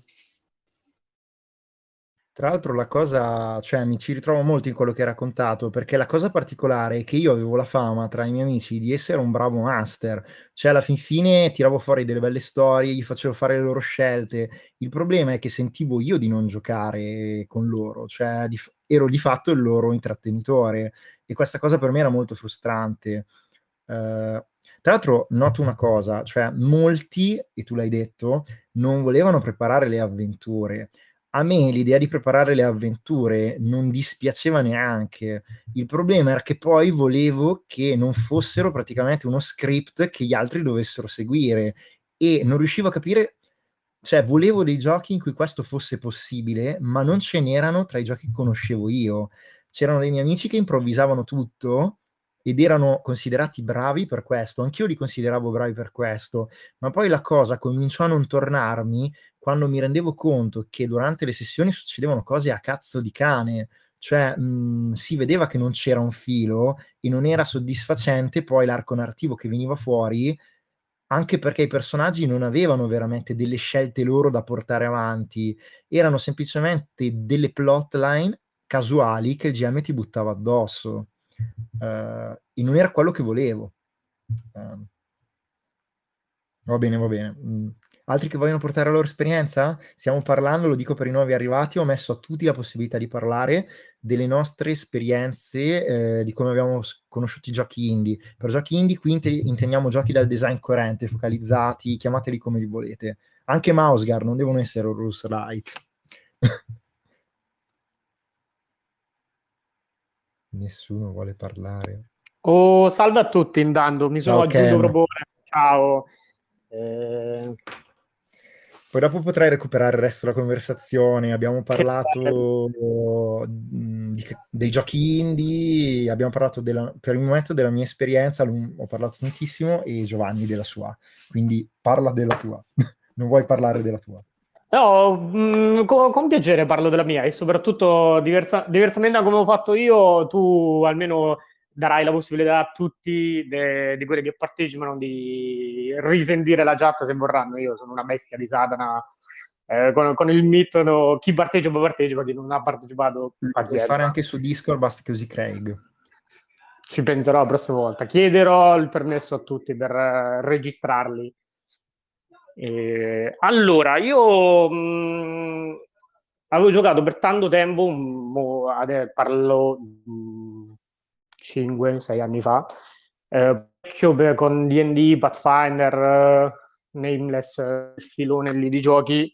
D and D Poi un, un mio amico mi aveva consigliato di giocare eh, Skeletons di G- Jason Morningstar, che non so se riesco, non so se possiamo definirlo vera, prettamente proprio indie, indie, indie eh, però a livello di regole di design abbia anche sì. un design abbastanza... Uh, come si potrebbe definire? Uh, coerente con quello che vuole portare in gioco. È molto freeform, però eh, sicuramente ha un design focalizzato. E lo puoi mettere insieme a Witch, a Monsegur, a tutti i giochi che sta facendo Jason in questi anni. Ok, eh, e Skeletons, come ho provato dopo Uh, dopo tanto tempo di gioco di, dra- di draghi e elfinani, mi sono ritrovato a fare la guardia a una, una tomba di un necromante che mi aveva chiamato, e molto probabilmente sarei inesorabilmente diventato polvere, ed è stato veramente una folgorazione per me. Da lì poi ho cercato sempre giochi eh, del genere, su quel filone, o mh, liberi, diciamo, da, da me meccaniche troppo, non vorrei chiamarle troppo opprimenti, ma che erano focalizzate su altri su altri altre cose da mettere in gioco, altre, un'altra esperienza da mettere al tavolo. Ok, eh, da quanti anni stai giocando a questo? Cioè, quando, eh, quando hai cominciato a giocare a Skeletons, per dire? Allora, io ho cominciato a giocare a Skeletons uh, a venti a venti ventuno anni. Ah, ora, ora io ne ho ventisette, e quindi vabbè, saranno sono, cioè, nel duemilatredici più o meno. Sì, più o meno sì. Ok. Beh, eh, comunque è da parecchio, cioè Sì, da, da, da un po'. Poi mi pare che anche a uno dei primi bui eh, della nostra provincia io l'avevo portato pure a un buio. Quindi tanto, tanta roba. Quando avete organizzato il primo buio da voi? Oddio, uh, io sono subentrato tipo nella seconda o nel... Penso tre anni fa. Penso. Sì, penso... Sì, penso duemiladiciotto? Io lo sì. so. Sì. Okay. Vai, Edu... giusto, c'è Edoardo che ci può confermare questa cosa. Um. Ma Skeletons lo hai giocato a un buio o l'hai giocato con un gruppo di tuoi amici? Allora, l'avevo giocato prima con un gruppo dei miei amici, poi l'ho portato al buio perché mi era, mi era piaciuto particolarmente. Ok, e hai giocato l'edizione americana o quella di Gigi Studio? Ho giocato l'edizione di Gigi Studio. Ok, perfetto. Che poi, vabbè, adesso Space Forum quarantadue, però credo che il manuale abbia ancora sopra eh, il logo di sì, Gigi sì, Studio. Ancora, sì, ancora il logo di Gigi Studio. Sì, ma eh, cambia, cambia qualcosa la versione americana con quella italiana? Tantissimo. E, okay. eh, la, a livello di formato, cioè principalmente a livello di formato, anzi, cre- vabbè, adesso ci arrivo. Eh, l'edizione americana ha undici pagine, invece quella italiana penso che ne abbia cinquanta o sessanta. Di fatto hanno impaginato larghissimo, hanno messo la copertina sborona mm. uh, per giustificare, cioè per fare il manualetto da vendere a un prezzo commerciale. Però di fatto in inglese lo compri, penso, a cinque dollari, invece quello ah, italiano okay. lo, lo paghi molto di più, penso almeno venti euro. Sì, ma um, la versione italiana mi pare che abbia anche un, un hack di quella di Saria Williamson, ovvero quello del vulcano, mi pare, qualcosa del genere. Mi pare che tu abbia ragione. Allora, per, per fare anche più pagine hanno messo alcuni contenuti aggiuntivi che in inglese erano fan, fan made. Eh, e poi so che Jason nel corso degli anni ha aggiunto degli scheletri in più eh, mm, per, mm. per ampliare un po' l'esperienza di gioco. Tieni conto che io l'ho letto, ma non mi ricordo come cavolo si gioca, mi ricordo solo la okay. suggestione di aspettare in silenzio con la musica di sottofondo. Sì, sì. Ehm... Al buio, tutto, tutto quell'impianto proprio da... quasi da... Al, è una meccanica che va al di fuori del, del semplice raccontiamocela, e c'è un qualcosa di... un effettivo, diciamo, mossa fisica che devi fare, ovvero... spegnere le luci, eh, fargli chiudere gli occhi, tutto l'impianto eh, lì. Sai che um, c'è un mio amico Ivano che tende a, a, da, a dare pochissima importanza a questa roba, eh, cioè considera che sia design pigro. In realtà io negli ultimi anni sto rivalutando tantissimo il color design o anche i setting design. E la cosa è così vera, a mio avviso, che nei giochi di stampo classico il sistema, eh, soprattutto se giocati in un determinato modo, è molto simile. Cioè, tendenzialmente il G M ti dice cosa succede o che regola applicare. Eh, però quello che fa veramente design a livello di esperienza di gioco è spesso e volentieri o l'ambientazione o il colore. Eh, mm. E eh, dire che i giochi di stampo classico sono diversi ed hanno esperienze diverse e al contempo... dire che il color design e il setting design non serve a un cazzo, sono due cose che non stanno insieme. Cioè, se riconosci che i giochi di stampo classico sono anche in grado di darti esperienze di gioco diverse, che è una cosa oggettiva secondo me, eh, devi anche riconoscere che allora l'ambientazione e il color che trasmettono un gioco sono importanti, al punto che in alcuni giochi sono quasi l'unica cosa che conta. Eh, sì. Per cui, secondo me, bisogna stare attenti quando diciamo ah, ma questo gioco alla fin fine non ha una meccanica, però alla fin fine scopri che devi giocare, chiudere gli occhi, mettere la musica, cioè Beh, magari questa meccanica... Eh, infatti, eh, cioè, è parte del design quello, quindi eh. Eh, è come se io ho giocato mh, una settimana fa o due settimane fa un gioco in solitaria, che mi pare si chiamasse You Are Alone, o qualcosa del genere, che praticamente ti doveva far giocare con una colonna sonora di un manicomio. Tu entravi dentro questo manicomio, dovevi cercare eh, una determin- determinate, determinate cose, e tu avevi tutto un impianto, eh, dovevi giocare da solo su una stanza con solo le candele, piano piano le dovevi spegnere. Cioè, quello fa tutto parte del design per uh, farti provare tutta l'esperienza. Assolutamente. Eh, si trova su Itch You Are Alone, no? Sì, You Are Alone si trova su Itch, mi pare. Okay. Sì, sì. No, perché... anche perché mi pare una, due o tre settimane fa stavo solo lì, quindi cercavo robe lì, quindi probabilmente sta lì. Ah, tra parentesi vi dico che c'è attivo in questo momento su itch punto io un bundle di sì, raccogliere dei fondi. Esattamente, che praticamente eh, l'obiettivo mi pare che sia di mezzo milione di dollari, per, mm. verranno girati all'ONU in particolare per portare aiuti ai civili palestinesi. Eh, o cinque dollari portate a casa più di mille giochi. Esatto, pensateci. Esatto. L'avevo visto proprio oggi che l'aveva condiviso G D R Unplugged. E... Sì, giusto. E poi l'ho ricondiviso anche io, diciamo, sulla pagina, quindi... Um, cioè, ci sono dentro anche dei giochi tabletop, oltre che giochi per computer, quindi... Sì, sì. Ok, perfetto. Uh, se tu non hai altro da aggiungere, chiedo se qualcun altro vuole portarci la sua esperienza mm, di giocatore indie. No, non ho altro da aggiungere, magari mi riaggiungo a qualcos'altro che dicono gli altri dopo. Certo. Qualcuno vuole rompere il ghiaccio? Vado io. Vai, Edoardo. Ah, quale Edoardo? Tu. No, vai tu, vai tu, tranquillo. Ok. Va bene. Avete parlato assieme, vabbè. Hai visto? La maledizione di avere un altro Edoardo. Edoardo, tu quanti Edoardo conosci della tua infanzia? Perché io sono stato l'unico fino a quando avevo tipo diciassette anni. Penso e... altri due al massimo. Penso di aver picchiato un bambino intorno, non so, a quattro, quando avevo quattro o cinque anni, perché si chiamava come me. Davvero? Realmente la cosa mi era aliena. No, io invece al contrario. Oh mio Dio, tu ti chiami come me, cioè... Vieni qua, fa vedere se sei reale.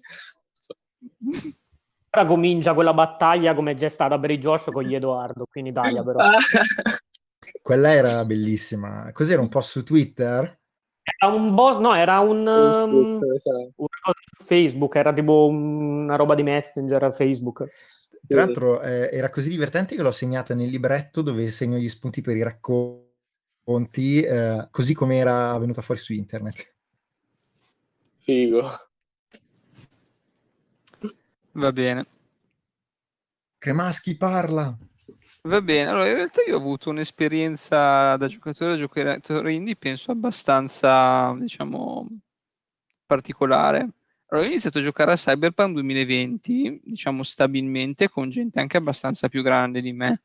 Prima avevo giocato a D and D tre punto cinque con i miei amici, con gli stessi che problemi che hai descritto tu, Daniele, quindi un sacco di tempo in classe o tipo, non so, nelle ore buche a fare le schede, poi si giocava una volta forse, e poi basta. Eh, però con Cyberpunk ho giocato un po'. Poi ho conosciuto Daniele Fase- Fusetto, che è un mio compatriota, e con lui abbiamo provato un po' di giochi, diciamo, nuovi. Ho provato The Pool, ho provato Apocalypse World, eh, ho provato cose assurde che scriveva lui. Eh, no, per curiosità, perché... dove l'hai conosciuto Daniele a Pavia? Cioè, in eh... che contesto? Si può dire? Magari sì, era... sì.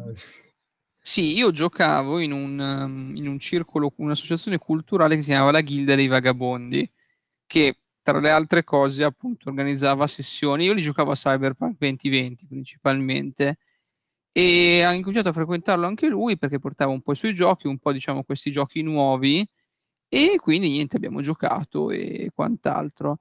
La cosa interessante è che io ho provato Apocalypse World senza trovarci nulla di nuovo, perché eh, essenzialmente mh, io, diciamo, ero abituato a giocare con persone che giocavano così, oppure con gruppi che giocavano in maniera molto tradizionale, per cui per me non era tanto Apocalypse World che aveva cambiato il modo di giocare, ma per quanto mi riguarda, cioè per quanto mi riguardava a quei tempi, erano le persone che cambiavano molto.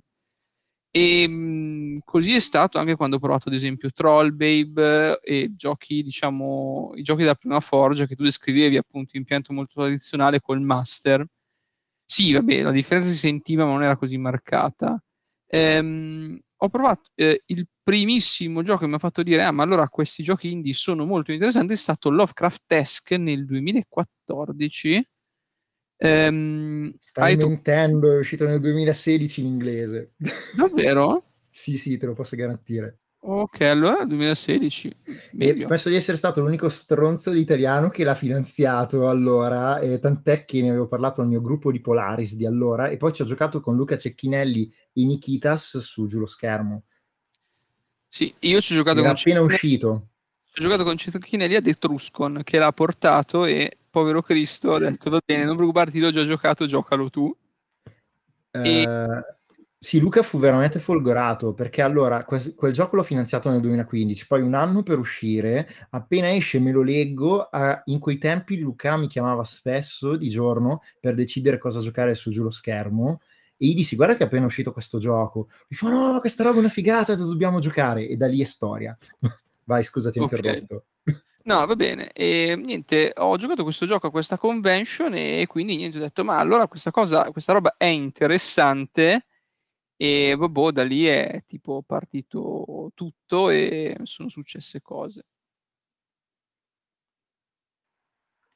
Ok, figo. Uh, tra l'altro quindi stiamo parlando, mi sa che Luca lo portava o nel, du- no, nel duemiladiciassette oramai lo portava in giro, perché l'abbiamo giocato mi pare alla fine del duemilasedici su Giù lo schermo. Probabile, uh, probabile. Quindi sì, più o meno deve essere stato lì. Quindi anche relativamente di recente. Sì, in realtà sì, prima giocavo, appunto avevo iniziato forse a giocare a D and D quinta edizione, in quel periodo mi sono fatto eh, diciamo i grandi classici, quindi D and D, Pathfinder, eh, D and D quarta edizione, un po' di Savage World, e appunto poi ho incominciato a conoscere il mondo indie, quindi ho incominciato a vedere diciamo i primi giochi che secondo me erano molto diversi e quindi appunto la differenza ho cominciato a percepirla, e poi vabbè diciamo mi sono costruito un palato, come penso tutti. um, i- il primo buio quando è che l'avete fatto? Uh, il primo buio è del duemiladiciassette, scusate gli anni sono un po' confusionari, forse addirittura duemilasedici. Ok, ma al primo buio c'era solo Daniele? Eh, l'abbiamo fatto io e Daniele a Pavia, in una fumetteria, che tra l'altro forse tu hai visto le volte che sono, sei venuto a Pavia, o forse no? No, non e... ho visto fu- fumetteria, ho visto solo quel locale fighissimo col nome ah, sì, sì, sì. nordico, adesso ci siamo... Yggdrasil, non me lo ricordo. Valhalla. Sì, Valhalla, Valhalla. Infatti lo facciamo un po' lì, un po' alla Taverna del Gentilorco. E okay. Sì, le prime volte, diciamo, appunto era... è nata, diciamo, come necessità di Daniele di provare giochi nuovi, e spesso eh, senza, cioè senza che, diciamo, le persone non, non lo non lo pisciassero solo per il titolo del gioco che non conoscevano. E niente, è partito diciamo molto piano, credendoci molto, addirittura Daniele aveva iniziato a farlo di pomeriggio dalle quindici alle diciotto, quindi immaginati l'affluenza che poteva esserci. Poi fortunatamente l'ha spostato alla sera, abbiamo fatto una prima, diciamo un primo anno a farlo tutte le settimane, e poi abbiamo spostato due volte a settimana perché non era, non era fatt- cioè due volte al mese perché non era fattibile. E E niente, però abbiamo giocato diciamo anche mo- tantissimi giochi non indie, soprattutto nei primi due anni. Ma sai che mi ricordo che una volta Daniele parlò dell'inizio del buio e mi pare che abbia proprio detto che all'inizio, cioè, lo aveva passato praticamente a fissare le pareti. La prima volta non è andato nessuno, però ecco. Era alle cinque di pomeriggio di un martedì. Ok, ok. Infatti uh... mi ha scr- io gli ho scritto, quando sono uscito da lavoro, gli ho scritto, gli ho scritto come sta andando, mi ha detto sono qua da solo. Um, se ti può servire a qualcosa, eh, due anni fa, no aspetta, l'estate del duemiladiciotto mi contattò un'associazione di Cremona, che è la Tana, no scusa, la Buca del Coboldo, eh, e mi chiese di portare giochi di ruolo a far provare alla gente, alle um, manifestazioni di Cremona, in particolare penso a Porte Aperte Festival, ma anche presso la loro associazione. E di fatto io li portai, però eh, mi è successo di passare gran parte di quel tempo a fissare la strada. Poi in realtà mi è anche successo di giocare, ho giocato una partita Fantasmi Assassini e una suite Agata al Porte Aperte, e in un altro evento alla fine ho fatto una demo di Cuori di Mostro, però a metà serata praticamente. Per cui, cioè, a volte forse vale la pena di fissare un po' di pareti, eh, perché qualcosa la raccoglie alla fine. Beh, abbiamo, abbiamo fissato un po' di pareti assieme quando abbiamo fatto il Pavia Comics nel duemiladiciannove, penso. Hai ragione, però se ci pensi abbiamo anche giocato a The Beast, per cui è vero, a un certo punto ti rompi i coglioni di, gu- di fissare la parete e cominci a giocare. Esattamente. Ok, Eh, vuoi aggiungere qualcos'altro eh, o facciamo parlare qualcun altro? No, ora dovrebbe parlare l'altro Edoardo per dimostrare che siamo due entità separate, ovviamente. Se Era vuoi lo lasciamo andare. Diversa. Sì, sì, siamo, siamo separati, anche perché tutti questi giochi non li ho provati, quindi... Allora... Tu che cosa hai giocato? Eh, io ho giocato diversa roba. Io ogni volta che gioco un gioco diverso, sia da master che da giocatore, ho un quadernino dove mi appunto le cose. Quindi c'ho tipo, cioè mi appunto il titolo e, e quindi ho un elenco di giochi. E ogni tanto ci metto una nota vicino, tipo se mi è piaciuto, che sensazioni mi ha dato, tipo cose così. Io Edoardo è l'Edoardo che vorrei essere, ma no, che non ho mai avuto la forza di essere. No, io vorrei dire una stupidata, ma Roberto Giugno, che adesso è un po' famoso grazie alle presenze su Giù lo schermo, all'inizio lui aveva un file, do... no, era Nikita Slimenos, segnava su un file i giochi che aveva provato, gli dava anche dei brevi commenti. Mm. No, beh, è una cosa personale questa, tutto qua. Cioè, più che altro serve un po' a me così per divertimento. Io, no. vabbè, eh, scusa? Assolutamente, era solo per dire che non sei così strano, una cosa che ah, ho già okay. sentito altre volte. Sì, meno male. No, vabbè, io, ah, io non, non, non so bene cosa voglia dire gioco indie, quindi, cioè, nel senso, non so se, se que- la risposta che darò alla tua domanda se è giusta o sbagliata. Stai parlando io... della tua esperienza, quindi non puoi sbagliare. Ok. Io la prima volta che ho giocato un gioco un po' particolare è stata la prima volta a girare il buio per me, con Witch.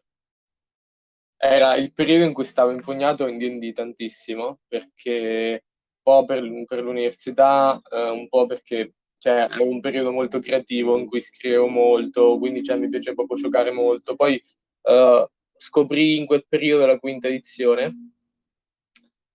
E, Ti ricordi che anno era? Cioè, avevo, era il duemiladiciotto, sì, credo okay. fosse il duemiladiciotto. Eh, io ho ventitré anni, gioco da... La prima volta che ho giocato avevo quindici anni, quindi siamo sugli otto anni più o meno, se ne ho fatto bene i conti. E ho sempre giocato a D and D, Pathfinder e ho provato anche Call of Cthulhu, che mh, non è male però. Preferivo D and D perché piace più il fantasy.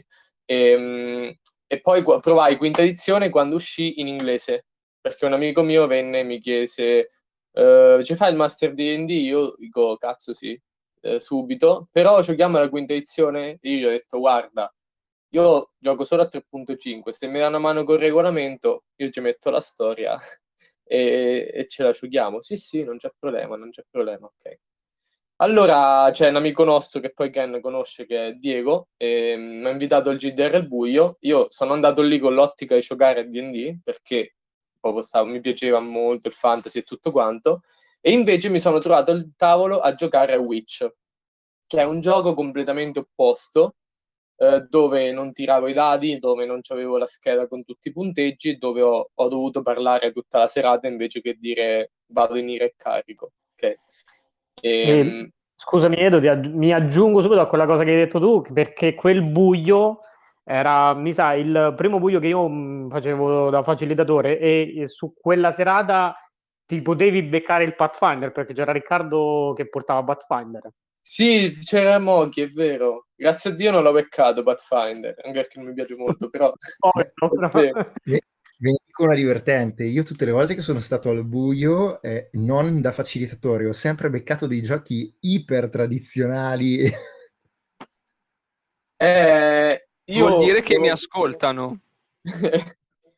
Io c'ho un po', diciamo, la colpa su questo perché io al buio ho portato più una volta Avventure nella Terra di Mezzo, che è un gioco molto tradizionale, quindi cioè, molti giocatori hanno, hanno perso l'opportunità di provare altri giochi un po' più, facciamo, fra virgolette, indie, un po' più stimolanti. Diciamo. Allora, sì, è vero che è tradizionale, quinta edizione, però almeno Nepitello ci ha provato di creare delle regole un po' più tematiche di quelle di D and D.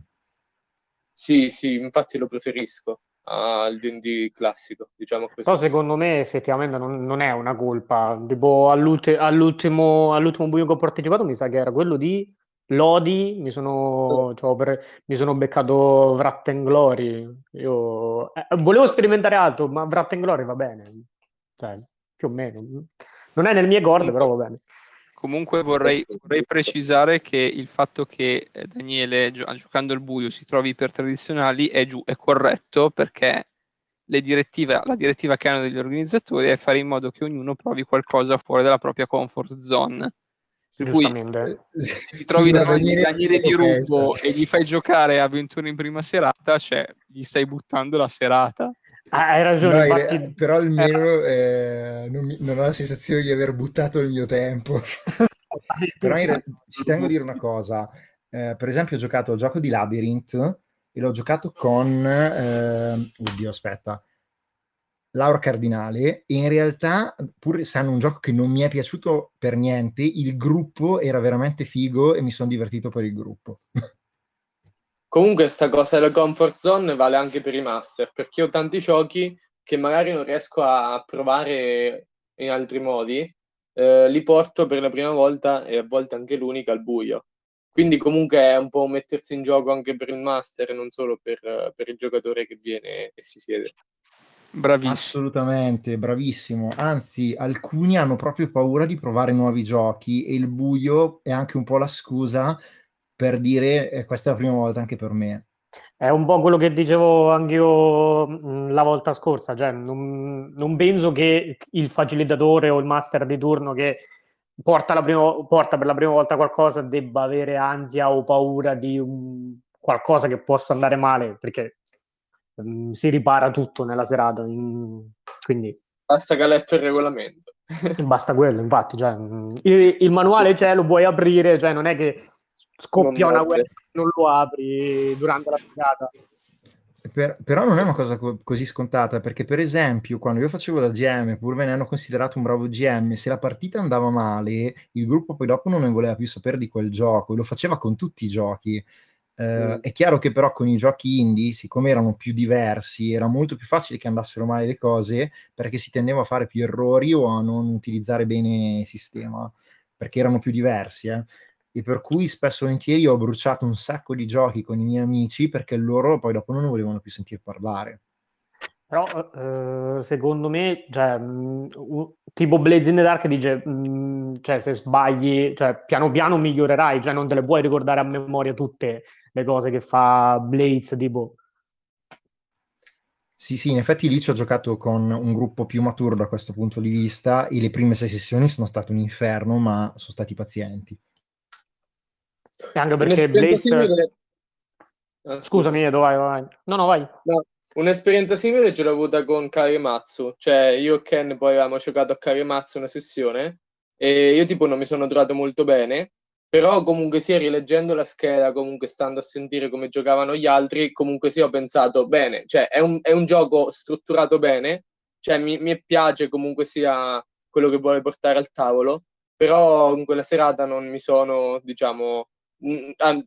diciamo che non è che non mi sono divertito, perché comunque ho giocato con degli amici, quindi alla fine sono stato bene, però diciamo ecco non è stata una, una buona esperienza, però lo riproverei, cioè anche per, per capire se mi sbaglio io oppure se magari non è proprio il gioco mio, ecco tutto qua.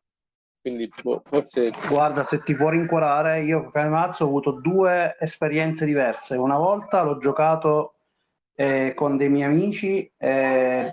e mi era piaciuto tantissimo, l'ho rigiocato per farlo provare a Emanuele, un mio amico, a Gnoccocon e non mi ci sono trovato per niente, quindi bu- non lo so, forse dipende anche dal gruppo, non lo so. Sì, può essere. Io, io poi sono una persona che si accontenta facilmente, cioè anche coi film in generale, cioè nel senso Mm, quando gioco penso, penso divertirmi, comunque sia, sono, sono un po' spensierato. Magari online è un po' più difficile per me interpretare il personaggio, dal vivo è un po' più facile, però questa è una cosa mia personale. Però cioè, alla fine cerco di divertirmi sempre, quindi molto tranquillamente. Mi aggiungo... No, no, mi volevo aggiungere su Kagematsu che mh, eh, fa molto il gruppo, perché se il gruppo ad un certo punto la vuole buttare in uh, sesso volgare, Kagematsu si rompe molto facilmente, invece deve andare per quel livello di flirt e seduzione uh, molto meno spinto. Concordo, sì. Vuole un tipo di gonzo molto più raffinato. Esatto, vuole una cosa... Mi, mi, mi, permet, mi permetto di Emanuele... dire che non sono completamente d'accordo, nel senso che sì, è vero, eh, Gonzo e Kagematsu non vanno d'accordo in generale. Ciò detto, però, conta molto l'autoregolazione del gruppo. La ragione per cui c'è una ragazza a giocare Ronin serve proprio anche ad evitare il discorso della sagra della salsiccia. E soprattutto nel momento in cui eh, chi gioca le donne del villaggio si mette in maniera piuttosto spacciata a fare solo questo, il gioco si incarta molto in fretta, e lì a quel punto, se non è proprio Ronin a fermare il gioco, comunque che qualcosa non va diventa percepibile al tavolo. E dal mio ah. punto di vista mi sono sentito proprio impacciato, eh, quindi è stata poi una questione di, di, di timidezza, che di, non lo so, ho avuto una reazione impacciata, cosa che con, giocando con i miei amici e con una mia amica che faceva il Ronin non, non ho avuto, ecco. Però per dirvi, Emanuele, che comunque è venuto a giocare e doveva provare il gioco, gli è piaciuto tantissimo, poi se l'è preso e non l'aveva giocato con noi, quindi nel gruppo, quindi per dirvi che l'esperienza non è che è andata male, anzi figurati, però è proprio io che mi sono trovato, non lo so, mi sono sentito non, non mi sono sentito a mio agio, ecco, e nonostante ho giocato con Emanuela e con eh, insomma, quindi eh, non lo so, è venuta in quel modo a gnocco, è andata così. L'Emanuela del quale sta parlando Giovanni è anche l'Emanuela che conosciamo io e Stefano, lo dico per chi insomma sì, esattamente la comunità indie, che comunque quindi capito, quindi la partita anzi non è stata assalto. Però io per esempio non mi ha preso come quando l'ho giocato con un'altra mia amica che mi fece il Ronin. E, e, ho, e reputo che il fatto sia dovuto al fatto che non mi sono sentito, non lo so, mi sono sentito impacciato, forse pure il fatto che non, non ci conoscevamo ancora dal vivo, forse, capito, ci sono stati vari, vari fattori, un po' il viaggio, un po' tutto quanto, capito?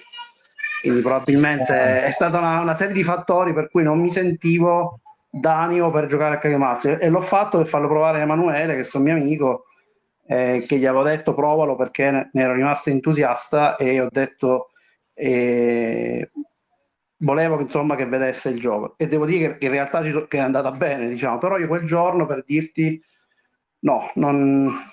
dopo ci ho anche rigiocato, di la verità, eh, però eh, quel giorno non mi ha preso. E tra l'altro può essere divertente, nel senso può capitare. Ti chiedo scusa, ti sembra assolutamente normale, in particolare nei giochi, credo, dove conta molto la, la, la, la dialettica che viene messa, come dire, dentro il gioco, e Kagematsu sostanzialmente è un gioco dove si parla molto e si parla di contenuti. Eh, è, è normale che se non ti senti tu, se c'è qualcosa che non va, se la giornata è pesante, se magari il gruppo non ha fatto immediatamente click, il gioco può essere solido quanto vuoi, ma è normale che diventi più pesante andare avanti. Questo vale per tutti i giochi in realtà, ma giochi dove è più forte, più pesante l'impegno eh, che devi mettere proprio nel, nel, nel tirare fuori contenuto giocando, diventa più complicato. Almeno questa è la mia sì, esperienza. Sì, no, credo che, credo che sia quello che stai dicendo tu, Stefano, è, è probabilmente proprio la situazione che mi è successa. Non ero, cioè, lo, lo, volevo farlo provare a Emanuele, ma io non mi sentivo in vena di giocarlo, per cui quando non ti senti in vena di giocare certi giochi, in effetti, poi non, non riesci nemmeno a... a portarla avanti come vorresti, insomma. Ah, ma mi fallisci proprio le basi. Ricordati, giocare proprio a questo gioco, proprio con queste persone, proprio adesso, e accettare la possibilità che la partita possa andare male.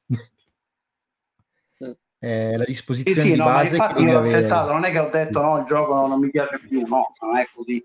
Però mi sono fatto un'autoanalisi, ho detto perché, e poi ho detto c'erano tanti fattori, insomma, che mi, che mi circondavano, che mi hanno reso in quel modo.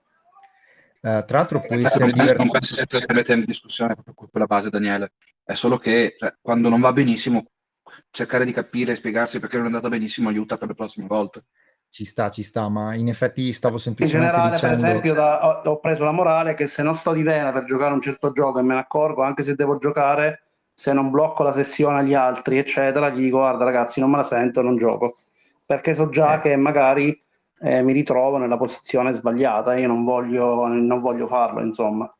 Ecco, ma questo penso sia pure giusto, se, cioè se non, in quella serata non hai eh, quella voglia effettiva di mettere in gioco o giocare a quel gioco, penso sia anche giusto che se ne parli al gruppo. Cioè, non...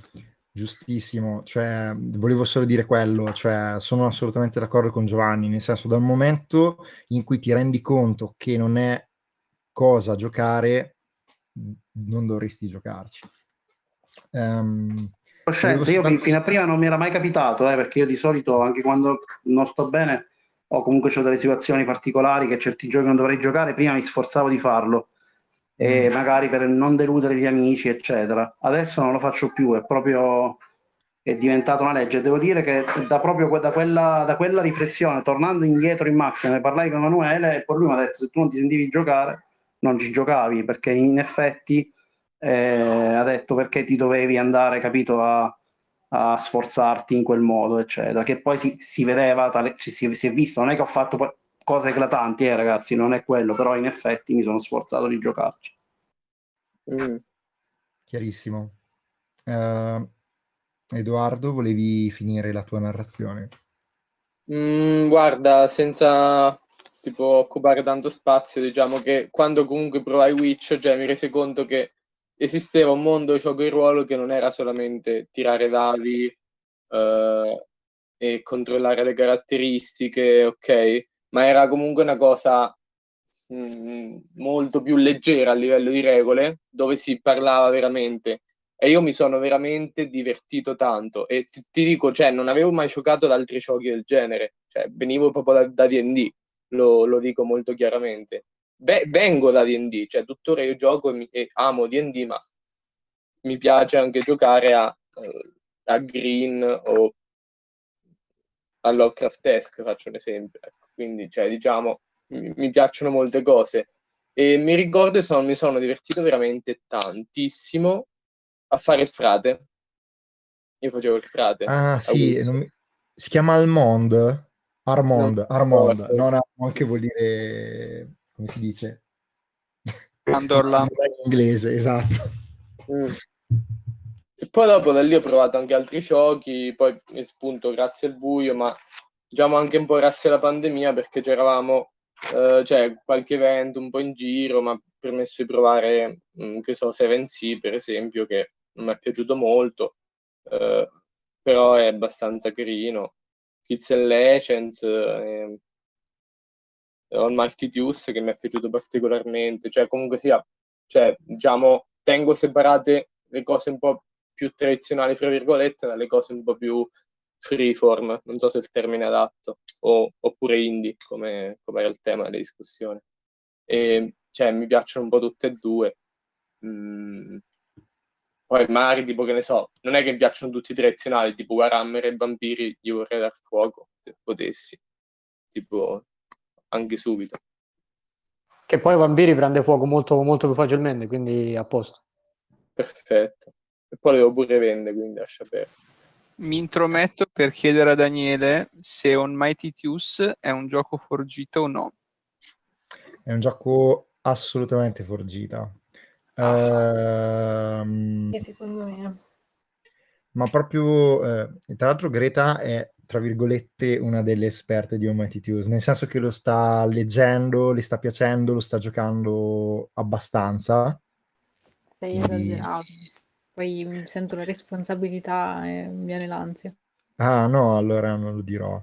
Però di fatto lui aveva preso spunto da mh, Dungeon Squad, che era un tentativo di fare un gioco eh, di esplorazioni dungeon con le regole coerenti eh, di Jason Morningstar.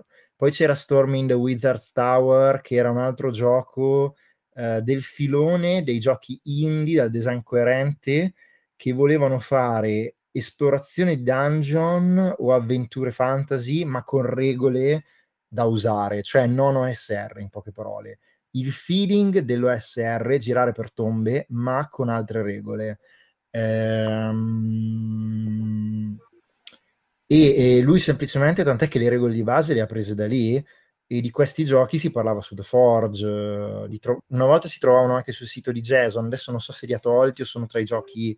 gratis. Uno di quelli l'aveva fatto, mi pare, anche Vincent Baker. Adesso non mi ricordo di chi è Storm in Wizard's Tower e di chi è Dungeon Squad, però era tutta roba che girava lì attorno. E poi, per la precisione, Simon Carrier è neozelandese, per cui ehm, fa parte di un ambiente diverso. Eh, però, cioè, su The Forge c'era anche gente che veniva da altrove. um, non erano tutti americani, ecco. Per esempio c'era Eero Tuovinen, che era finlandese, eppure su The Forge era molto attivo, aveva fatto diversa roba. Uh, Poi non sono la persona più esperta di questo, perché The Forge non l'ho vissuto tantissimo. Ci sono, mi si sono iscritto nel duemiladodici, se ben ricordo. Um, però qualcosina poi dopo l'ho recuperata. Um, vabbè, comunque non volevo fare una lezione, diciamo, su Might Use. Sappiate solo che di sicuro è un gioco che viene fuori da The Forge.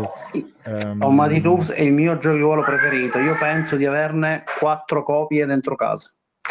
Dico solo questo, solo della versione vecchia di Jacopo, per non so quante non regalate. Oddio. Dico solo questo. Comunque mi accodo anche, anche io con Giovanni, che io l'ho provato effettivamente solo una volta, eh, poi l'ho letto, però lo devo ancora rigiocare. Quindi Greta, se lo fai giocare tipo online, io mi vorrei buttare proprio a capofitto, perché lo porta a Fabcon e, e allora sì, mi ci butterò direttamente lì, quindi... quindi mi vedrai lì sicuramente a giocare a Mighty Juice. E a me è piaciuto veramente tanto la, la, la prima volta che ci ho giocato, eh, la creazione del personaggio molto veloce, anche poi la mappa creata così, eh, bo- bello, molto molto molto bello. E poi è piccolissimo il manuale, mi pare, bo- non arriva nemmeno a cento pagine, o mi sbaglio io, non lo so. Mi pare che l'edizione di Dreamlord arrivi a cento pagine, quella di Coyote era un'ottantina. ottanta pagine. Boh, non lo vado a prendere in libreria, perché sennò dopo... Perché hanno aggiunto anche le appendici che parlano di alcune tematiche Sword and Sorcery, per cui ha qualche, pa- cioè ha qualche decina di pagine in più. Uh, Greta, vuoi adesso dire qualcosa su Matthews? Vai. Grazie. Adesso lo sto giocando in una campagna che in realtà abbiamo cercato di costruire basandoci su La leggenda di Aang. Avete presente il cartone animato? Sì, la... vagamente. Avatar. Avatar, esatto. E siccome siamo tutti molto fan di quell'ambientazione, di quel tipo di storie, abbiamo detto, cavolo, ma lo vogliamo fare con Almighty Tews? Anche perché la figata qual è? Che Almighty Tews è fatto per le one shot, no? E quindi la cosa fantastica è che... Eh, ripercorre un pochino quello che è La leggenda di Aang di puntata in puntata, cioè il classico cartone animato in cui ci sono mh, dei personaggi, in cui c'è una mini eh, storia per ogni puntata da venti venticinque minuti, quindi è di pra... fatto mm? Ah, scusami Greta, no, ti volevo dire che è praticamente quello che fa esattamente Avatar, cioè va su un posto, sì, succede quella cosa e poi fanno quella cosa e poi passano su un altro posto. Esatto, cioè c'è una storyline in comune, però ogni singolo episodio è mh, fine a se stesso, e quindi cioè, un pochino lo, me lo ricorda, ecco. Per ora sta andando bene, poi ecco, magari le parti un pochino più, a parte la parte di esplorazione, di picchiare duro, la parte un pochino più introspettiva magari si perde, infatti dobbiamo anche capire meglio come fare quella, però ecco, se uno vuole ripercorrere quel tipo di fiction può funzionare lo stesso. Quindi, vi faccio una domanda, uh, come si dice quando prendi un gioco e gli cambi l'ambientazione? Non lo so, qualcosa con il color, presumo. Ok, sì, è un color hack o una okay, color hack. Sì, sì, per la precisione sarebbe una setting hack, però di solito non si usa questo termine. Uh, figo, sono son d'accordo con te, cioè per quello che ho capito de, di quel cartone si perde tutta la parte di introspezione, mentre quella più avventurosa dovrebbe restare. Tra l'altro eh, Avatar ha la bellezza di due giochi di ruolo, uno ufficiale che deve ancora uscire per Magpie Games e sarà un Power by the Apocalypse, un altro c'è già e si chiama Legend, Legend of the Elements, un altro Power by the Apocalypse ce l'ho ma non l'ho mai letto. Noi abbiamo pensato di usare quello, poi abbiamo detto, cavolo, però, cioè, forse sare... perché sapevamo che aveva alcuni difetti, che ci facevano starcere un po' il naso, allora abbiamo detto, dai, proviamo così, poi se proprio non funziona torniamo di là. Ah, i due amici ne hanno Vulin. parlato molto male. Vai. Anche Arso Vulin, che è un P B T A di, di Gauntlet, tira molto su quel giro lì. Ah, giusto. È fatto per giocare. Hai ragione, quello... Però quello è per giocare Vuxiapan, cioè ci giochi, ci giochi de, come si chiama? Tigre, Dragone, altra roba Vuxiapan. Sì, ma cioè, so che ci hanno giocato anche a della Starbender. Poi ok, non so con che criteri. Poi di sic- fatto. Perché di sicuro, nel senso, della Starbender avrà delle influenze Vuxiapan, però mh, ammetto che non sono così esperto. Eh. Forse più Korra che Aang. Ok. Um... Dici un po' più adolescenziale che bambinesco in quel senso, o più steampunk che medievale? No, diciamo che la, la, tipica, la tipica narrativa Vuxia viene più fuori, secondo me, in Korra che in Aang. Eh, Vuxia praticamente è fantasy cinese. Sì, di fatto cioè, sì. C'erano tutti i film, penso dagli anni cinquanta in poi, che hanno spopolato in televisione, ogni tanto li fanno ancora. Uh, roba mainstream degli ultimi anni è stata La Tigre e il Dragone, che oramai è un po' vecchiotta, e poi Hiro, che anche lui ha i suoi anni. E anche Iron Fist in realtà è una serie Vuxia. Hai ragione, ha delle tematiche Vuxiapan. Sì, e, anche, e, anche e anche Mulan, il remake della Disney, quello con gli attori, e di fatto è un film Vuxia. Ok. Um, vabbè, adesso eh, stiamo parlando delle nostre esperienze con i giochi indie, di come li abbiamo conosciuti, eh, lo dico per le persone che sono arrivate per ultime, quindi chiedo a loro se vogliono intervenire e parlarci della loro esperienza con i giochi indie.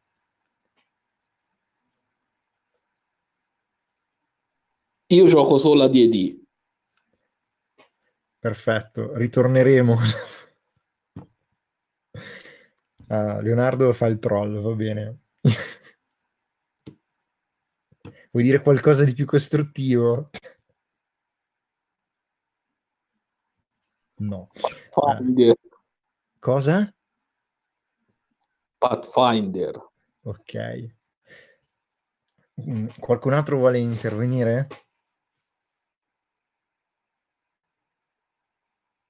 Leo, non dimenticare Starfinder. Vero, la mia passione reale è quello. Hai ragione.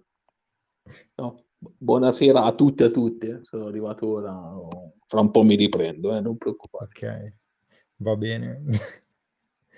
uh, ora, tra l'altro ovviamente non è obbligatorio intervenire, però voglio assicurarmi che tutti quelli che vogliono parlare possano parlare. Uh, va bene, allora io adesso introduco un nuovo piccolo argomento, che in realtà è una cosa che è venuta fuori prima, anzi, cominciamo da uno. Uh, innanzitutto una cosa che spesso e volentieri vedo che è fraintesa è l'idea che i giochi indie abbiano poche regole o meno regole. Uh, non è necessariamente vero, nel senso che uh, di sicuro se prendiamo Witch ha molte ha poche regole, e soprattutto si basa molto su, su quello che viene chiamato free play o free form, cioè interpretare i personaggi, cioè dire che cosa pensano, fanno e dicono. Uh, Però, cioè, ci sono anche dei giochi dal design coerente che sono dei cinghialoni, penso. Di solito sì, ci sono sempre Burning Wheel, Mouseguard, Torchbearer, ma cioè, lo stesso Cani nella vigna non ha pochissime regole. Eh. Um, se poi proprio non vogliamo prenderci per i fondelli, i Power by the Apocalypse sono manuali che girano sulle trecento pagine o più, e all'inizio non è semplicissimo memorizzare tutte quelle regole. Hanno anche le liste degli equipaggiamenti, poi Apocalypse World ha le tenute, i veicoli, eh, adesso anche le protesi, eccetera, insomma, addirittura i danni agli edifici. E, cioè, mh, potremmo citare quello, potremmo... Mh, che ne so... Cosa pot- ah, Sorcerer non è un altro gioco che ha poche regole, e che di solito, eh, siccome si decide di... Ehm, cioè, qual è il discorso? Che un gioco che tende a fare tutto, difficilmente riesce a fare tutto bene. E poi solitamente c'è quello che in termini tecnici si chiama zilch play, cioè vale a dire che io durante una sessione mi diverto per venti minuti e per le altre due ore e venti mi devo rompere i coglioni a seguire le stronzate che vogliono fare gli altri giocatori. A me questa cosa succedeva spessissimo. Cioè, a un certo punto cominciava a giocare qualcuno e diceva: io di sta roba non me ne frega un cazzo, Um, perché? Perché in realtà non c'è comunione di intenti al tavolo di gioco, cioè noi ci sopportiamo, ma in realtà stiamo giocando a cose diverse. Uh, invece se il, gio- cioè, il gioco dovrebbe, a mio avviso, far sì che tutti siamo d'accordo su quello che vogliamo giocare, e che in una sessione di tre ore, eh, ok, poi ci può stare che per mezz'ora ci distraiamo un po', siamo... però cioè, per la maggior parte del tempo ci deve interessare quello che eh, succede in gioco, quello che succede agli altri, dobbiamo avere la sensazione di stare giocando con gli altri. Um... E poi, insomma, cioè, i giochi che fanno questo, a mio avviso, sono sempre... Um... Cioè, sono sempre buoni, ecco. Eh, per esempio io considero un gioco dal design coerente anche l'Unico Anello, ehm, e poi i giochi hanno anche elementi vestigiali, eh, cioè nel senso, mh, per certi versi uno potrebbe dire che in, Apoc- in Apocalypse World le armi sono un elemento vestigiale, che in Dungeon World eh, gli acca pi, i punti ferita, sono un elemento vestigiale, che nell'Unico Anello l'equipaggiamento è un, è un elemento vestigiale, a mio avviso.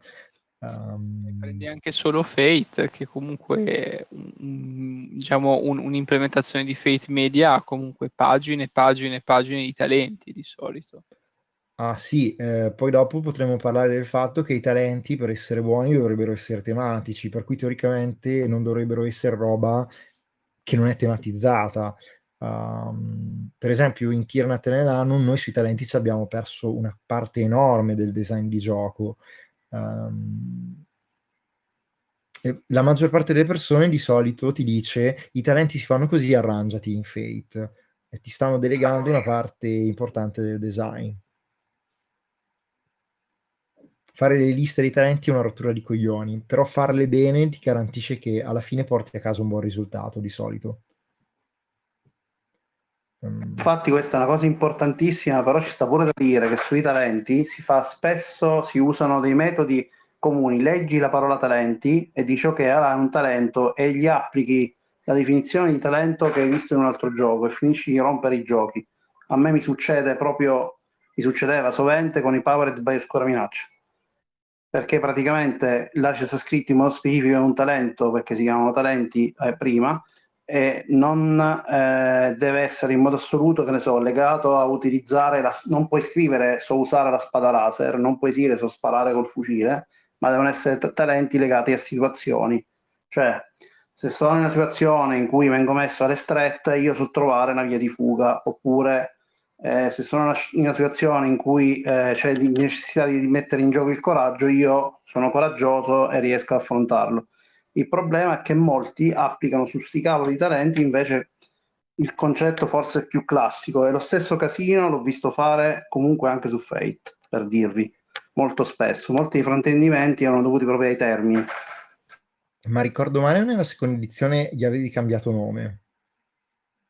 Cambiato nome per evitare questo problema. Poi Oscura Minaccia è il primo, ma da un Forgettable Bastard in poi c'è proprio spiegato in modo approfondito di non farlo, e nonostante tutto, e anche nei Playhide c'è scritto, nei Playhide c'è proprio scritto quando create i talenti ricordatevi che non devono essere. Un playtest che mi fece un gruppo, tra l'altro forse anche un buio, e lo giocò eccetera, mi disse guarda non è andata benissimo perché abbiamo avuto dei problemi, io dai problemi che mi avevano raccontato ho capito subito che avevano sbagliato a fare i personaggi, e gli ho chiesto ma che talenti avevano questi personaggi, non mi ricordo il termine, tratti dopo l'ho chiamati, che tratti avevano questi personaggi, e, e loro mi risposero, eh, uno aveva il, insomma, il fucile con un nome, una cosa del genere, l'altro che doveva usare una sorta di metal detector, non mi ricordo bene che cosa, ma erano proprio specifici e non quelli richiesti dal gioco, e infatti lui mi disse, io non, sono, non riuscivano a mettere in gioco i loro, ma li chiamano talenti, viene talenti, i loro talenti. eh, e... E sapete come si chiama questa cosa di sovrascrivere le regole di un gioco usando la propria esperienza con altri giochi? Non userò il termine cattivo. No, non lo sapevo, non lo so. Scusa, eh, Greta? Sono curioso di conoscerla. Brindami. Greta? Ok, questo è il termine cattivo. Uh, Io avrei detto dire... forma mentis. Esatto, forma mentis, resilienza, è, una, è un bias cognitivo, cioè lo facciamo tutti. Tra l'altro ho notato che c'è una cosa, di solito quando si dice che abbiamo i bias cognitivi sembra che stiamo parlando di, delle persone ritardate. No, i bias cognitivi ce li hanno tutti, anche le persone istruite e con un quoziente intellettivo molto alto. Uh, semplicemente siamo abituati a fare delle cose, leggiamo talento e lo riportiamo alla nostra esperienza con i talenti, soprattutto se abbiamo giocato altri giochi uh, nei quali i talenti funzionano con prendi un più due quando tiri una spadata, eh, tu leggi talento e pensi di mettere, so usare la spada laser, come diceva Giovanni. Ehm, è una cosa che succede spesso, a volte sbagliamo a giocare i giochi per questa ragione. um, È il famoso dilemma del baseball, no? Eh, questo gioco non funziona, poi dopo andiamo a vedere e sia- il problema siamo stati noi, non lo abbiamo giocato seguendo le regole.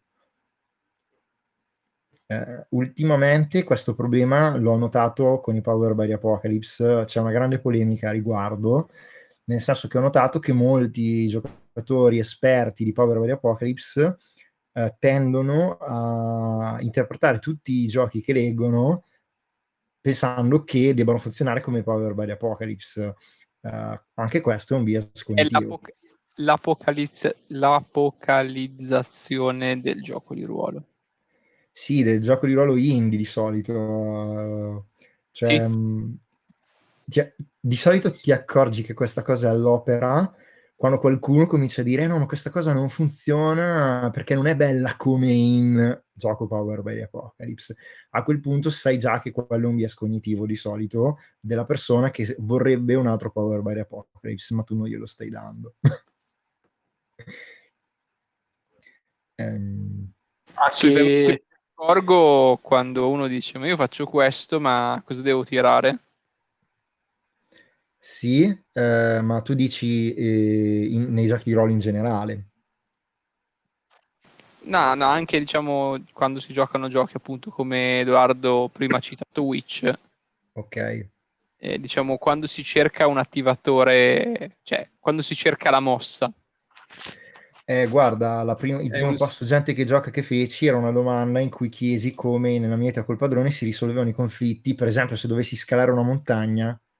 La risposta è non si fanno conflitti su sta roba perché non è un conflitto. E però io allora non ce l'avevo, cioè quello era un bias cognitivo, pensare che tu debba fare un conflitto per scalare una montagna. Mi è capitata questa cosa più volte in delle partite di follow e quindi veramente è stato difficile. Ah, sì, io ci ho eh... chiamato su Story Game, su follow per questa cosa, Greta. In che senso? E appunto dicevano che cioè, Follow è un gioco strano perché la, ti, propone una, ti propone un certo tipo di fiction di riferimento e poi non ti fa andare a giocare un sacco di cose che succedono in quella fiction di riferimento, nel senso mm. che ad esempio Follow ti propone storie alla Il Signore degli Anelli, Sono Fanarchy o quant'altro, ma in realtà il centro del gioco non sono le grandi battaglie campali o i momenti in cui si sparano, sono le scene in cui i personaggi stanno diciamo in una situazione magari tesa, ma non direttamente diciamo in mezzo al fuoco nemico, in cui decidono cosa fare, no? E quindi io alla fine avevo proposto di giocarlo come se stesse mettendo in scena una tragedia greca, in cui gli spettacoli non si inscenano, no? Si raccontano e basta. Però sì, mi ricordo un thread molto molto lungo in cui dicevano appunto che secondo loro c'era questo problema e posso vederlo come problema. Uh, sì, è un problema di aspettative, cioè pensi che si giochi la roba che interessa a te mentre tu dovresti leggere il gioco e capire che cosa interessa, cioè che cosa il gioco ti promette di farti giocare davvero e te ne sì, accorgi dalle regole di... Cioè questa cosa l'ho riscontrato soprattutto facendo le demo, dove cioè, non hai dei giocatori che si sono preparati, arrivano e mh, tu gli spieghi il gioco, no? Quindi forse è un po' più difficile riuscire a far passare questa cosa, soprattutto se appunto la forma mentis è sempre quella della testa che sono uscendo. Ti sento un po' male, Greta. Sì, ti sentiamo bassissima. Um, ora mi sentite meglio? Sì. No, niente, dicevo... è un po' più difficile quando vai a un tavolo di una demo e porti il gioco, piuttosto che magari invece giocarlo con amici che l'hanno letto, si sono preparati, no? Perché magari incontri persone che hanno appunto quella forma mentis della task resolution e non riescono a switchare in un altro tipo di gioco, per, per loro il gioco è quello. Ok, hai citato la task resolution, quindi adesso ci tocca spiegarla. Allora, ehm, durante i giochi di ruolo cioè, c'è un sistema di risoluzione, cioè in genere i giochi dicono che devi risolvere le situazioni ehm, certe, usa il sistema di risoluzione. Per esempio, in D and D ti dà da venti, sommi il bonus di abilità o di caratteristica e devi raggiungere la C D. Ora, le, i sistemi di risoluzione, secondo allora su The Forge, si dividevano in due tipi. C'erano quelli a task resolution, cioè a risoluzione dei compiti, delle azioni, e quelli a conflict resolution, cioè a risoluzione dei conflitti. Um, Nei sistemi a task resolution, teoricamente, tutte le volte che il tuo personaggio sta intraprendendo un'azione coperta dal sistema, tu devi tirare per risolvere quell'azione. Eh, nei sistemi a conflict resolution, tu tiri o interpelli il sistema tutte le volte che il tuo personaggio è coinvolto in un conflitto, conflitto di volontà, ossia ci sono più personaggi o più agenti che hanno desideri diversi su quello che deve accadere e devono avere la possibilità di realizzarlo anche. Cioè, per esempio, non è che io posso dire ah, io voglio diventare un astronauta, uno mi dice no, e non lo faccio, perché io diventare un astronauta non posso farlo, però se ho la possibilità di diventare un astronauta e faccio qualcosa di concreto per diventarlo, qualcun altro invece dice no, tu non passerai mai alla soluzione perché mi stai antipatico, allora in quel caso è un conflitto. Uh, vabbè, insomma, spero di essere stato chiaro. Uh, a volte i giochi di ruolo si rendevano conto di questa cosa, uh, ossia che spesso si tirava per cose inutili, poco interessanti, e allora era venuto fuori, boh, penso tra anni ottanta e anni novanta, il concetto di tiro significativo, cioè ti dicevano fate solo i tiri significativi, però non era ben chiaro che cosa dovessi tirare. Um, quando The Forge ha cominciato a ragionare sui giochi, ha cominciato a ragionare sui conflitti, cioè pensavano, probabilmente avendo ragione, che il motore della storia fossero i conflitti, come in um, narratologia occidentale. E se allora sono i conflitti a muovere la storia, sono i desideri dei personaggi, il fatto che si realizzino oppure no a muovere la storia, allora i sistemi di risoluzione dei giochi dovranno vertere sui conflitti. Tenete conto che negli ultimi anni stiamo molto portando all'estremo questa cosa e ci sono diversi giochi dove la risoluzione eh, non riguarda più i conflitti, ma anche per non andare troppo lontani, eh, cito anche il mio Non ti scordar di me, non c'è un sistema di risoluzione che funziona sui conflitti.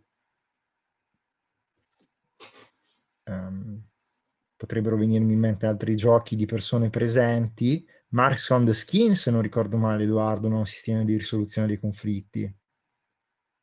Ehm, beh, in realtà... Edoardo, non... eh, in realtà, boh, dip- dipende okay, da... me lo ricordo male io, eh, magari. No, non... Ok. No, non ce l'hai, nel senso c'è... È una domanda difficile. Non lo so se ce l'ha un sistema di risoluzione dei conflitti. Ma Follow ce l'ha il sistema di risoluzione dei conflitti? Io non l'ho mai giocato, eh, però vi volevo chiedere. No. Chiedo... Eh, a mio avviso sì, però è no. Una cosa particolare. Ok, perché io non l'ho mai giocato. Okay. Cioè, te, teoricamente Follow, quando è in scena, quando sono in scena non c'è un effettivo conflitto, cioè non c'è una meccanica che innesca il conflitto uh, tra i giocatori eh, nelle scene. Cioè, c'è alla fine del, diciamo, del voto de, dei token e delle pietre. Esatto, che quello, diciamo, parzialmente... Ma lì che cosa c'è in ballo, se non il desiderio dei personaggi? c'è il, um, ah, okay. uh, c'è il desiderio, c'è il desiderio dei miss... personaggi di portare a compimento la missione. E um, mi pare anche di come la compiono mm. la missione. Sì, diciamo che hai ecco. risultati migliori. Più in effetti Follow fa una motivati. cosa particolare. Follow è particolare. Mi spiace che stasera non c'è. Volevo che volevo, se ci stava un mio amico, volevo che ci raccontasse la sua esperienza che ha avuto su Follow, che non gli è piaciuto per niente. E fra le cose che mi aveva, non voglio parlare di lui senza che ci, ci sta, quindi non posso di chi è, però eh, l'ha provato proprio negli scorsi mm-hmm. giorni, tra l'altro. Però eh, la cosa che mi aveva detto e che mi aveva un po' stranito è che mi ha detto: guarda, che non c'ha un sistema di conflitti. Però io, la, io l'ho letto Follow però un po' di tempo fa, quindi non è che non l'ho giocato, quindi non me lo ricordo, però mi ricordavo che c'era comunque in qualche modo, c'era un po' strano, ma comunque ci fosse il concetto di conflitto. Ecco perché ho chiesto, però non l'ho giocato, quindi or, eh, a, diciamo quale che... boh. Secondo me Forse... posso? Vai Greta. Grazie. Secondo me um, il sistema di conflitto, cioè Follow è secondo me molto fondato sul conflitto, nel senso che ti porta a fare conflitti per come è strutturato, no? Non c'è una meccanica di risoluzione, cioè si gioca in free play. Perché sì. secondo me è basato sul conflitto? Perché nella creazione tutti hanno uno scopo comune, che è quello del gruppo, ma ognuno ha un sottoscopo personale. Ok? Quindi il sottoscopo personale durante il gioco potrebbe diventare un ostacolo ai sottoscopi degli altri, e quindi si innescano conflitti alle spalle o uno davanti all'altro. Quindi sì, di fatto il conflitto si innesca, la meccanica di risoluzione non c'è, rimane tutto un po' sospeso in aria finché poi non si arriva al confronto finale con l'estrazione delle gemme. Allora, riflettendoci, riflettendoci, secondo me non è corretto dire che la meccanica non c'è. Forse il modo su cui si può analizzare meglio è eh, ragionando su eh, quale loop di gioco noi di solito ci aspettiamo il conflitto. Nel senso che di solito quando parliamo di una meccanica di conflict resolution ce l'aspettiamo su un loop di gioco molto corto. Quindi ad esempio, riesco a sconfiggere un nemico, potrebbe essere un conflitto. Realisticamente invece eh, il loop che eh, ha una meccanica di conflict resolution per Follow è quello, me- è quello medio, no? È quello che ti dice se la tua tappa della quest, adesso non mi ricordo bene i termini, sta andando bene o no. Quindi in realtà la meccanica c'è, che è la roba di estrarre, mettere le pietre, estrarle, però non è, il- non è nel core loop di gioco, che invece è in free play. Esattamente, sì, hai ragione. Cioè, nel senso, quando tu ti scontri direttamente con un altro personaggio, lo fai in free play e risolvi in free play, o non risolvi e lasci e chiudi le scene, insomma, in modo sospeso. Quello sì. che poi vai ad analizzare con le varie tappe. Sì, sì, ah, ero, ero rimasto curioso, ripeto, non l'ho provato, per cui non, non ti posso dire che... Però ero rimasto curioso perché mi ha detto, guarda, da quello che ci ho capito io, eccetera... non sembra che abbiano meccanica conflitti, però poi io l'avevo letto, più o meno mi ricordavo che c'era questa cosa alla fine della scena, non mi ricordavo bene perché sinceramente l'ho letto tempo fa e anche molto velocemente, e, tra l'altro la versione inglese non la versione italiana, e, e quindi non ero sicuro, per cui ho detto guarda mi sembra strano, però può essere pure che quando l'avete giocato non è stato, cioè, spiegato correttamente, avete impostato male le scene, perché mi sembrava strano, che so che il gioco è in free play, però che non ci siano, cioè non ci sia proprio niente per gestire i conflitti con la premessa che ha, mi sembrava strano, e magari non è il cuore, quindi come avete detto voi mi sembra proprio evidente, eh, però adesso non avete chiarito, probabilmente eh, sono state impostate male le scene quando l'ha giocato lui, penso, però ripeto io non l'ho giocato, era più per curiosità. O forse magari veramente intendeva i conflitti immediati, no? Quelli eh. tra genitori. Allora, erano sì, curiosità, ecco, ho sentito che c'erano conflitti e mi sono ricordato e ve l'ho chiesto solo per quello, eh, perché ho sentito che parlava dei giochi che non hanno, diciamo, il conflitto, eccetera, e siccome hanno detto questa cosa volevo capire tutto qua, mi sono ricordato di questa cosa. Ma My Red Goddess può essere definito un gioco senza conflitto? Vuoi dire cosa che è? Uh, no, no, Allora, oh, eh, eh. Lo sento scattare. Anch'io. Voi lo sentite bene? Mm, dicevo... No, sto scattando. Ken, stai scattando un attimo.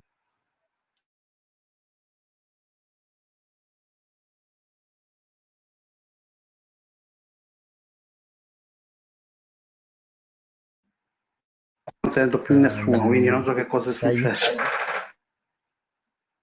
Eh no, la connessione okay, no, non senti nessuno perché non sta parlando nessuno. Eh, perché a un certo punto penso che okay. sono pure io, che eh, io. Intanto che Allora, intanto che Ken ritorna, eh, vi dico una cosa su Follow. Eh, allora, innanzitutto la base del discorso è questa. Secondo me non ha troppo se, eh, senso fossilizzarsi se c'è la conflict resolution o no, perché potrebbe essere una definizione che è imprecisa per adesso. Però ehm, vi dico che secondo me c'è un conflitto grosso che è la missione del gruppo, e poi durante ogni scena c'è un conflitto piccolo che è portare il gruppo verso l'obiettivo almeno di un passo. Per cui io di base ce la vedo un po' di conflict resolution. Semmai la cosa che Follow ti fa fare lavora sull'advocacy. E l'advocacy è quel patto di ehm, sincerità che tu devi avere con il tuo personaggio. Tu giocatore devi rappresentarlo in gioco al, me- ehm, al meglio delle tue possibilità, quindi nei conflitti devi contrattare in suo favore. Ecco, Follow ti fa giocare con l'advocacy perché ha una parte della risoluzione nella quale tu devi contrattare in favore del personaggio e un'altra parte nella quale devi essere un giocatore che sta cercando di direzionare la storia nel modo che lui sembra più interessante o più corretto, al di là del suo personaggio. Eh, in questo modo, secondo me, Follow gioca con l'advocacy. Um, non dico nient'altro. Se Ken vuoi riprendere il tuo discorso, eh, vai pure. Sì, se internet mi regge, cioè, uh, con piacere. Um, penso, sì, penso che tu avevi ragione con, con questo. No, volevo dire, l'altra volta che ho giocato a Follow, ehm, avevamo giocato solo effettivamente una scena, non tutto, anche perché ce l'avevamo portato, eh, perché è diviso in tre fasi, e in queste tre fasi tu fai una scena per ogni giocatore, a giro. E noi avevamo fatto solo la prima fase e si era innescata proprio che tutti eh, eravamo in, mi pare, in sei giocatori, quindi già eh, il gioco ti dice di giocare tra, tra i tre e i cinque, però l'abbiamo giocato in sei. E, mh, allora, tutti e cinque eravamo, diciamo, focalizzati sulla prima parte del, eh, della fase del gioco, che dovevamo fare una determinata cosa, dovevamo Uh, farci adorare perché eravamo delle divinità, dovevamo farci temere dalle, dai, dai mortali, e mentre uno non si voleva far temere dai, dai mortali, e si è innescata quella cosa di conflitto, diciamo, con lui, perché eh, lui agiva, voleva agire in un modo diverso.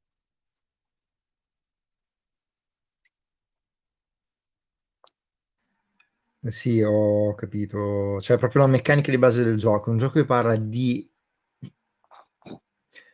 riuscire a portare a casa un risultato in comune nonostante delle differenze a volte insanabili gli uni con gli altri. Um, parla di questo il gioco. Quindi partecipare a una missione pur non volendo tutti esattamente la stessa cosa. E quindi parla anche di lealtà, di amicizie, di tradimenti, di relazioni, di fedeltà. Uh, Greta aveva fatto una domanda su My Red Goddess, uh, giusto?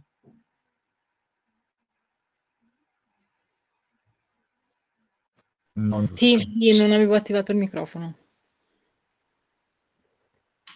Ok. Uh, avevi chiesto, ma in My Red Goddess c'è una risoluzione a conflitto? Esatto, perché cioè, ci sono le autorità allora, narrative ehm... l'esito del conflitto, nel caso in cui insomma sia un conflitto, cioè conflitto immediato di carattere fisico o di carattere sociale.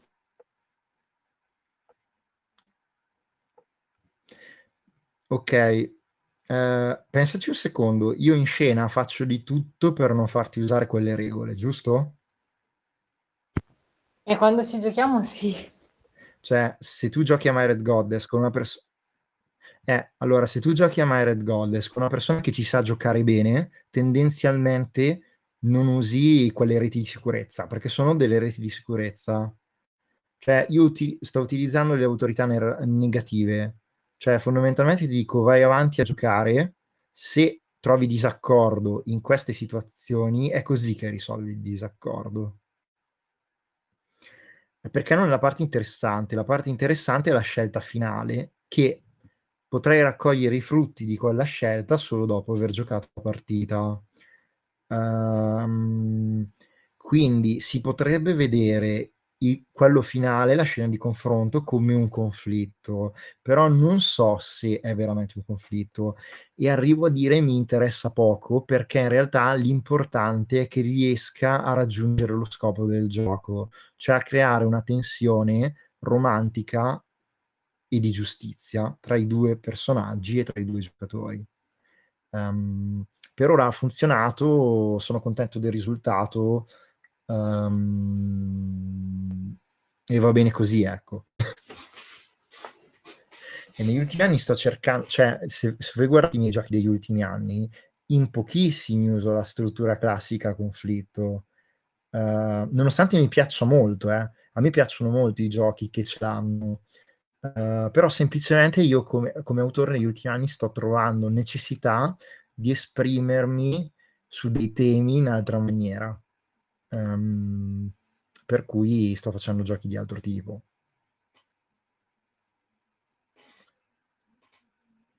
Allora, sono le ventitré e zero sette, quindi se io sono una persona di parola dovremmo chiudere questa discussione, però non voglio far sì che qualcuno volesse dire qualcosa e non avesse avuto modo di dirla, per cui ultima chiamata per le ultime cose da dire in questa chiacchierata.